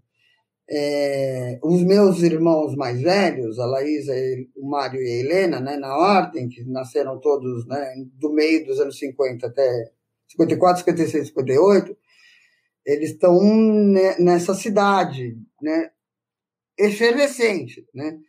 E, e, e, e, o Carnaval de Salvador ele, ele é um carnaval ritual, né? Quer dizer, todo carnaval é, mas assim, o Carnaval de Salvador preserva essa coisa ritual de é, é, de uh, grupos que, com sua música, né? Porque tem a relação fortíssima. A primeira coisa que ele que o, que o o Marighella fala que ele é filho de Oxóssi, eu também sou. É, enfim, é, que é o cara, é o, é o, é o orixá guerreiro, assim, e, isso tem muito a ver com né, como se apresenta a cultura em Salvador, né, na Bahia em geral, na, no Recôncavo, né? eu digredi um pouco, mas assim, é, por exemplo, se usava, por exemplo, é, é, é, meu pai contava, papai e mamãe contavam essa história, eu não lembro, mas eu estava lá. Uma vez que a gente voltou nos anos 70, 72, e vai no carnaval, e, e os caras, é, gente que chegava da clandestinidade, usava né, as mortalhas, né, que o negócio hoje em dia chama abadá, mas era dos pés à cabeça, e umas máscaras uma e faziam voz de falsete e, e eh, eh, eles voltavam assim da clandestinidade, né? Chegavam no carnaval, porque aí você se esconde, né? Pensa que Salvador, é, a grande Salvador hoje em dia, o que devia ter de quilombo ali, por, muito por perto, né? Capoeira, enfim. É, então, é, esse, eu acho que toda essa relação com com a coisa teatral e a coisa ritual, né, é, é, é, acho que faz muito sentido no filme, né? E a guerrilha tinha disso, né? É isso que tô, é, nesse ponto que eu me fiz uma volta grande. A guerrilha tinha muito disso, você não sabia, você não sabia. A, a história do Marighella, por exemplo, eu, portanto, sou dessa família de esquerda com né, na história da resistência à, à, ditadura, a família dos tios do meu pai, dos meus tios avós, é do racha da, do Partido Comunista de 30, trotskista do Partido Comunista de 37. Então tem uma larguíssima tradição né, na esquerda, né? Eu nasci em 63 e, sei lá, em 72, os caras não me contavam muitas coisas porque eu tinha 8 anos de idade, né? É... Mas quando você começa, começaram a aparecer os, os relatos, as reportagens, o jornalismo de, né, da imprensa independente, começando a contar o que aconteceu entre 64 e 68, sabe-se mais ou menos o que está acontecendo. 68 e 73, vai, assim, até a morte do, do Alexandre Vanucchi Leme, é um buraco negro. Você vai sabendo aqui ali, tem história lá, né? De, de mandar os relatos de. conseguir os relatos de tortura. Pensem como foi feito o Brasil nunca mais, lá, o Tortura nunca mais. Certo? Então, é, a sensação de isolamento de uma célula, né? É, X, que era o Marighella e essa, esses meninos, que ele resolve falar: meu, vamos radicalizar, vamos aguentar até o fim, vamos reagir pode estar, né, pode ter aí é, questões de roteiro, mas ela não é irreal. né? E a história, a história da, da Helene, do Marighella, não sei o quê, é, é a história sempre oculta, né? Porque, é, é, assim, nos anos 80, quando, né, nos anos 80 começaram a sair os grandes filmes do, sobre o Vietnã. Pensa 79, o Apocalipse Sinal, não sei o quê. É, é um pouco. É, é, é, os filmes que virão agora sobre a ditadura, acho que eles são um pouco. Né, é, serão um pouco desse jeito. São pedaços que não se sabiam até a Comissão da Verdade, certo? Sim. Ou que ainda era perigoso falar. Né? A história do Marighella, bom, esse catatal que o Mário Magalhães, que é um repórter absolutamente talentoso, absolutamente Nossa. talentoso, é, e fez, né, e com uma persistência de jumento, assim, falei, eu vou, né, vai lá escrever essa puta dessa história gigante, não sei o quê, né, né, né, um monte de fonte, quem fala, quem não fala, como você acha, procura documento. Puta repórter investigativo. Contrário do Rui Castro, que é outro grande biógrafo, mas é um biógrafo de gabinete, né? Ele é um puta biógrafo. Eu acho ele um biógrafo sensacional. Né? Mas é um biógrafo de gabinete. O cara vai, né? O cara, num lugar privilegiado do Rio de Janeiro, as relações dele levam ele a, né, a fazer um, né, uma puta pesquisa e, e escrever muito bem, enfim. Né? O Mário Magalhães não, ele é um repórter investigativo. Isso não é, é uma biografia, é um grande livro-reportagem. Né? Não é apenas uma biografia, né? porque revela coisas. Né? Essa história de que a versão do, do Gaspari na ditadura, nas ditaduras lá é completamente diferente da do, do Mário, e ele sustenta né, que o, o, o Marighella não está a fim de reagir. E quando você faz a conta da idade dele, né, cara, 58 anos, né, é, em 69, se ele nasceu em 11, certo? Teria a idade da minha tia Lélia, olha só. É, é, é, enfim, é, o cara também devia falar assim, bom, bicho, agora, se me pegarem, vão me matar de porrada lentamente. É melhor que eu morra, né? A história da, de ter a cápsula de cianureto que nem se tinha na resistência do pós-guerra, né? Para morder, morrer, enfim. Hum, dito isso, assim, claro, é, é, assim, né? sempre será um filme imparcial, porque ele ficcionaliza.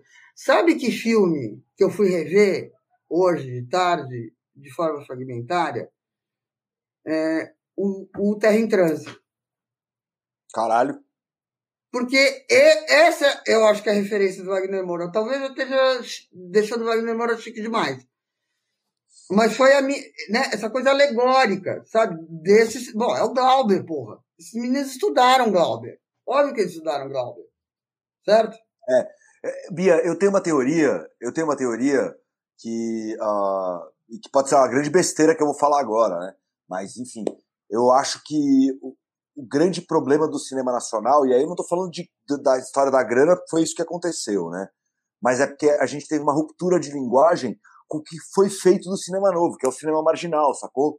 Que é o Sganzella, o Júlio Bressan. A hora que a gente perde essa perna, da história, o bagulho fica fodido, porque a gente tem que voltar para um bagulho muito mais careta e reacionário, blá, blá, e voltar blá, e a gente recuperar o Glauber sem olhar a crítica ao Glauber, a crítica da esquerda para a esquerda para o Glauber, que é o cinema marginal, sempre vira um problema, né? Exato, exato. E, e, e, e aí, nos, nos anos da ditadura, né, a grande dramaturgia está na televisão e no teatro de resistência. O cinema não é que desaparece. Você vê lá os Inconfidentes. E na música, né? E na música, desculpa te cortar, na mas música. Assim, na música não, também, né? Na música, né? Tem gente que vai lá né? na, na, coisa de festival e que faz performances, né? Faz a coisa louca. Você vai ver o, o, o, o documentário do, do, do, Itamar, tem, tem umas cenas ali tocando um negócio da Globo, sabe? E que, e que de repente ele tá andando no chão e tá doidaraço, todo mundo de conjuntinho, sabe? É, uhum. é, é, uma performance, é uma, é uma doideira, é super radical. E aí era a hora, é radical no sentido também, assim, que aí era a hora deles tocarem a, a música mais comercial deles, né? A radiofônica. E aí os caras vão lá e tocam uma versão completamente desconstruída da música, com o cara rastejando no chão e, e encarando a câmera, quebrando a sabe? É maravilhoso, sabe? E isso não é o cinema novo, isso é o isso é o pós-Sganzerla, o pós, né? Cinema marginal. Ah, e, e, a coisa dos festivais, né? A música é tornada espetáculo Sim. nos festivais de TV. Sim. A gente não consegue pensar em cinema brasileiro se não pensar em TV. Eu tô revendo Bem Amado, que é maravilhoso. Eu recomendo vivamente o Globoplay. Porque, né? É, é, é o Dias Gomes, né? É, com grana para fazer uma novela completamente doidona, que começa com uma cena de afoxé. E o Odorico Paraguaçu, puto.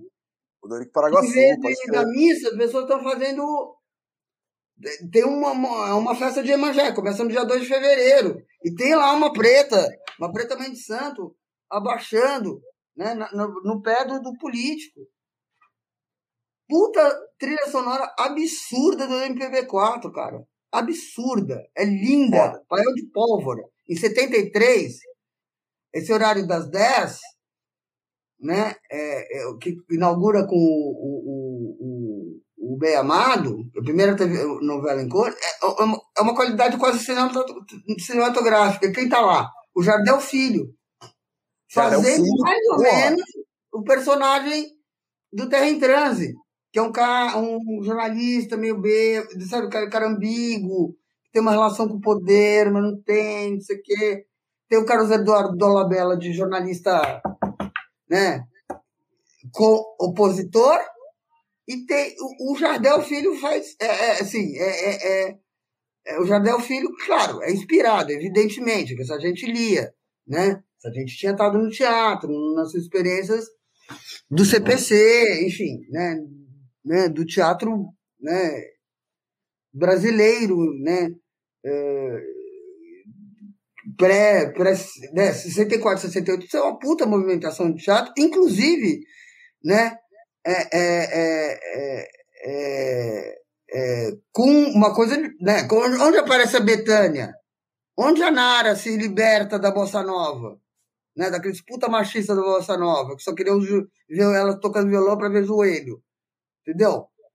É, no, opinião. Que, que é basicamente, né? né Aliança Operário Camponesa Estudantil. né? João no Vale Operário, a, a Betânia de Camponesa Louca, certo? Campo, eu achei incrível, eu achei incrível. Eu, eu já queria contar a história, a história que eu tenho de, de, do Jadel Filho e Golden Shower agora.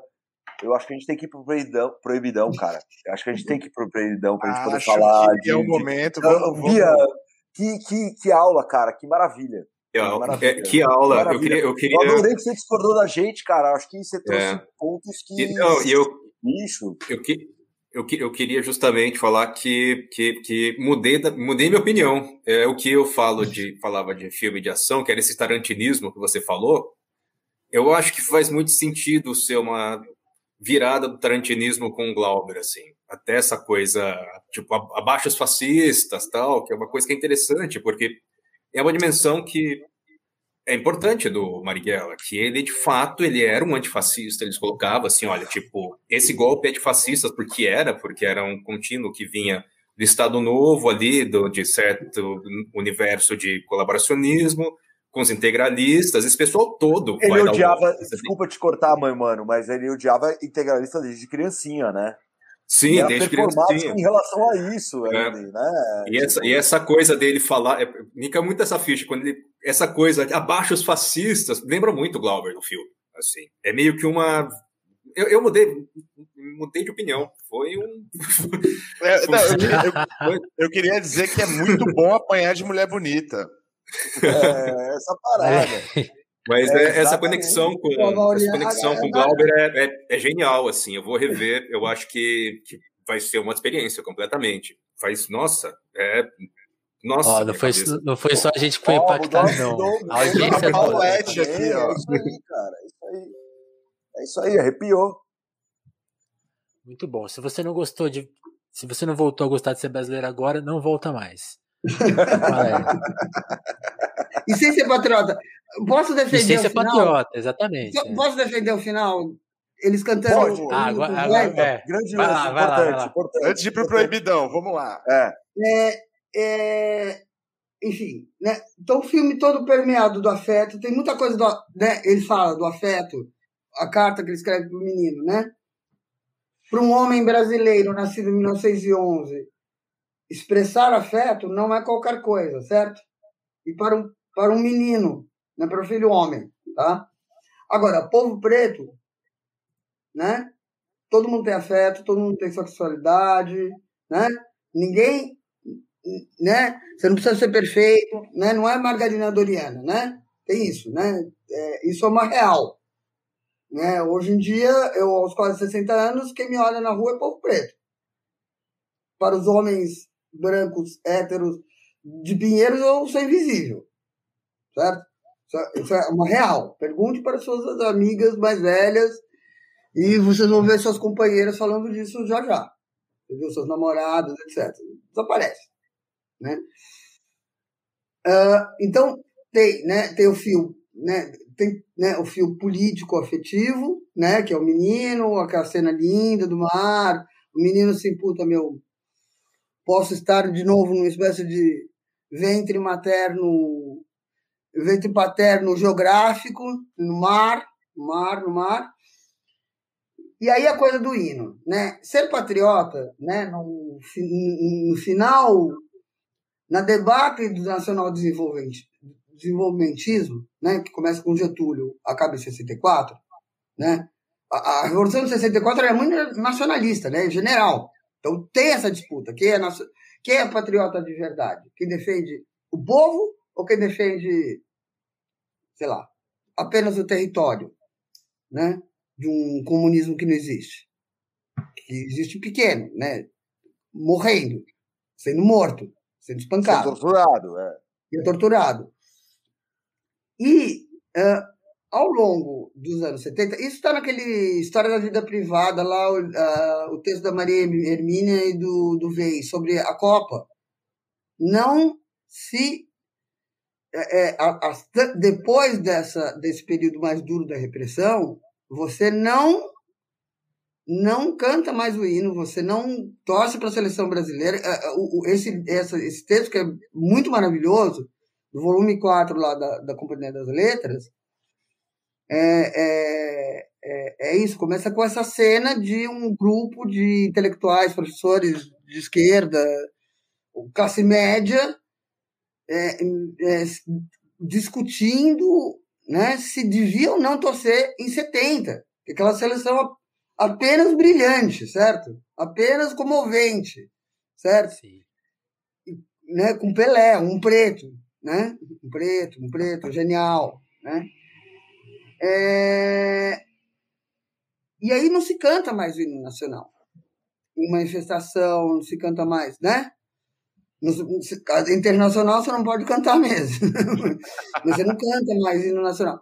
Quem recupera isso, sabe o que é? São os metalúrgicos de São Bernardo, que cantam.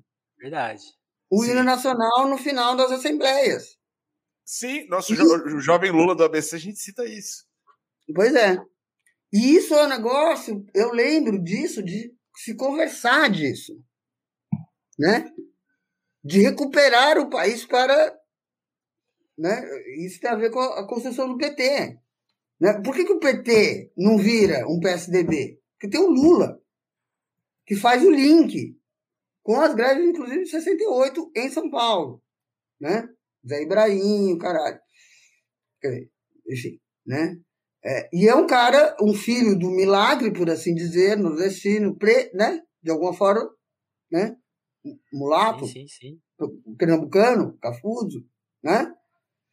É, que é, é, é, né, que, é, enfim, né, ele, é o, ele é beneficiário e vítima do milagre. E por isso, e, e a sua consciência de classe vem daí, certo? Ele adquire consciência de classe, quer dizer, ele, Sei lá se o Lula, não, o Lula não tá vendo. Né? Desculpa, Lula, se eu estiver falando besteira, mas o presidente Lula. O Lula costuma assistir a live sim, Bia. Pode falar diretamente ele, é, ele, ele assiste sim. Ele assiste sim. eu, eu, fico mandando eu, pro, pro, pro Zé Eu mando o link, é. é a, gente manda a, a, gente manda o link, eu mando o link também. é, não para ele, mas enfim, pra, de um jeito que chegue nele. Mas enfim, né? Então, recuperar isso, assim, ver o estádio, isso eu não vi em 78, mas primeiro de maio, a gente ia é, para São Bernardo e ver um estádio, aquele estádio de São Bernardo cantando hino nacional em peso, era apenas de chorar de emoção. Assim, né?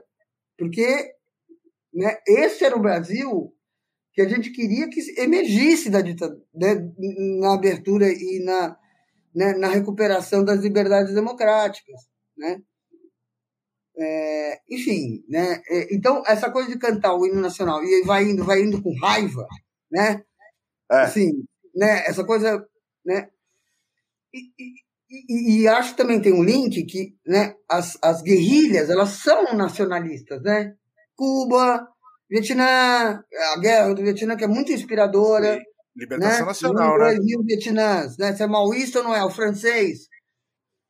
Né? O francês é, é, é, é entrevistando ele, né? Sim. É isso, né? São, Bolívia, né? As, as, as, as tentativas, né? As guerras coloniais na África, que se sucedem e prenunciam um pouco a abertura aqui, né? Que a guerra, que, que, é, que é um momento muito importante no Brasil. Quando as, é, é, a, né, digamos assim, as guerras de libertação em Angola e Moçambique inspiram a Revolução dos Cravos. Nossos colonizadores também estavam lá 40 anos de ditadura, cara. Né, de salazarismo. Chamava Estado Novo ainda. Se chamava Estado Novo ainda. Enfim. Então, acho. E, e aí, repito, quantas vezes tem um. Quantas vezes o teatro tem um fim? Né? Você tem um, um, epílogo, você tem a volta do ator, enfim. Eu, eu gosto disso, porque assim, ó, vai dar trabalho de recuperar o país dos fascistas. E nesse sentido, é um momento muito agente próprio. Sabe, assim? Essa coisa do hino, assim, de porra, meu. Completamente, meu. completamente. E eu acho que o, o tempo de produção e de finalização, assim, é, é, talvez isso tenha sido. Vamos botar isso aqui agora. Isso aqui talvez fosse uma cena que não entrasse, certo? Porque em cinema você joga muita coisa fora. Né? Enfim. Sim. É... É, não, e é, e é interessante essa questão. Maravilhoso. Maravilhoso, sim. E é, de fato é uma retomada desse circuito de uma arte de mobilização, de transformação, assim, né? Que dialoga com o rolê é, é, eu, tô, eu tô cada vez mais revendo tudo que eu falei há 40 minutos. Mas é, nossa, sensacional, Bia. Obrigado. Vamos pro proibidão, vamos, proibidão, vamos proibidão. proibidão. Vamos proibidão. Então, proibidão. pessoal que tá aqui no YouTube, beijo. Cola lá no, na Twitch. É... Isso, vamos fazer, a, gente... a, vamos fazer a transição com, com calma. A gente vai... Bom, eu posso... A gente vai como é que eu entro no Twitch? Ah, não, não tem que entrar. Ah, você tá aqui, não se preocupe. Não, já, já, já, já, já tá lá, já tá lá. avisando eles. Eu vou ao banheiro, tá? A gente, então, a gente vai, a gente vai botar um somzinho aqui para o banheiro. Exato. Esse é o momento de ir ao banheiro. Ó, antes de encerrar aqui no YouTube, deixa eu só fazer uns agradecimentos rápidos. É, eu acho que a nossa maior plateia em um show, assim, show independente, né? Lá no, na Flip, a gente teve um. Era festival, tinha milhares de pessoas, né? Foi muito louco. Agora aqui na, na, no nosso espaço, acho que a maior audiência que a gente tem, a gente está no acumulado aí de 70 pessoas, então eu quero agradecer muito todo mundo que acompanhou essa uma hora de papo, essa meia hora de aula, 40 minutos de aula sensacionais que eu sei que já está todo mundo emocionado aqui. E, e agradecer muito, cara, que esse momento aconteceu com tanta gente vendo, assim, a gente fica muito feliz mesmo. Então vão fazendo aí a transição, vão colando na Twitch, porque o, o Crise, Crise, Crise é isso, é uma horinha, uma, uma hora e meia oficial que vai ficar no YouTube, tu vai, te vai deixar salvo lá. Se você chegou agora, eu sei que o Dom era acabou de twittar, então deve ter uma galera que chegou agora pelo Dom. Caralho. Muito obrigado, esse papo vai ficar salvo lá. E já vão fazendo aí a sua migração. Eu tô vendo que na, no, no YouTube a gente tá com a audiência de 30 pessoas, agora 25, já devem estar migrando. Vão migrando com calma, a gente vai tocar. Não poderia deixar de ser. é, Mil Faces de um Homem Leal, lá na Twitch, só na Twitch. E é isso, a gente vai ter esses cinco minutinhos para ouvir a música, tomar uma água e voltar, porque agora a gente vai conversar mais com a Bia. Vocês já viram que vai ser 10, então já tá. Esse, o convite foi esse aí de 40 minutos aí, foi esse convite que a gente fez. Então vamos migrando aí. E é isso, gente. Muito obrigado que acompanhou no YouTube. Muito obrigado. E em 15 dias tem mais crise crise aqui.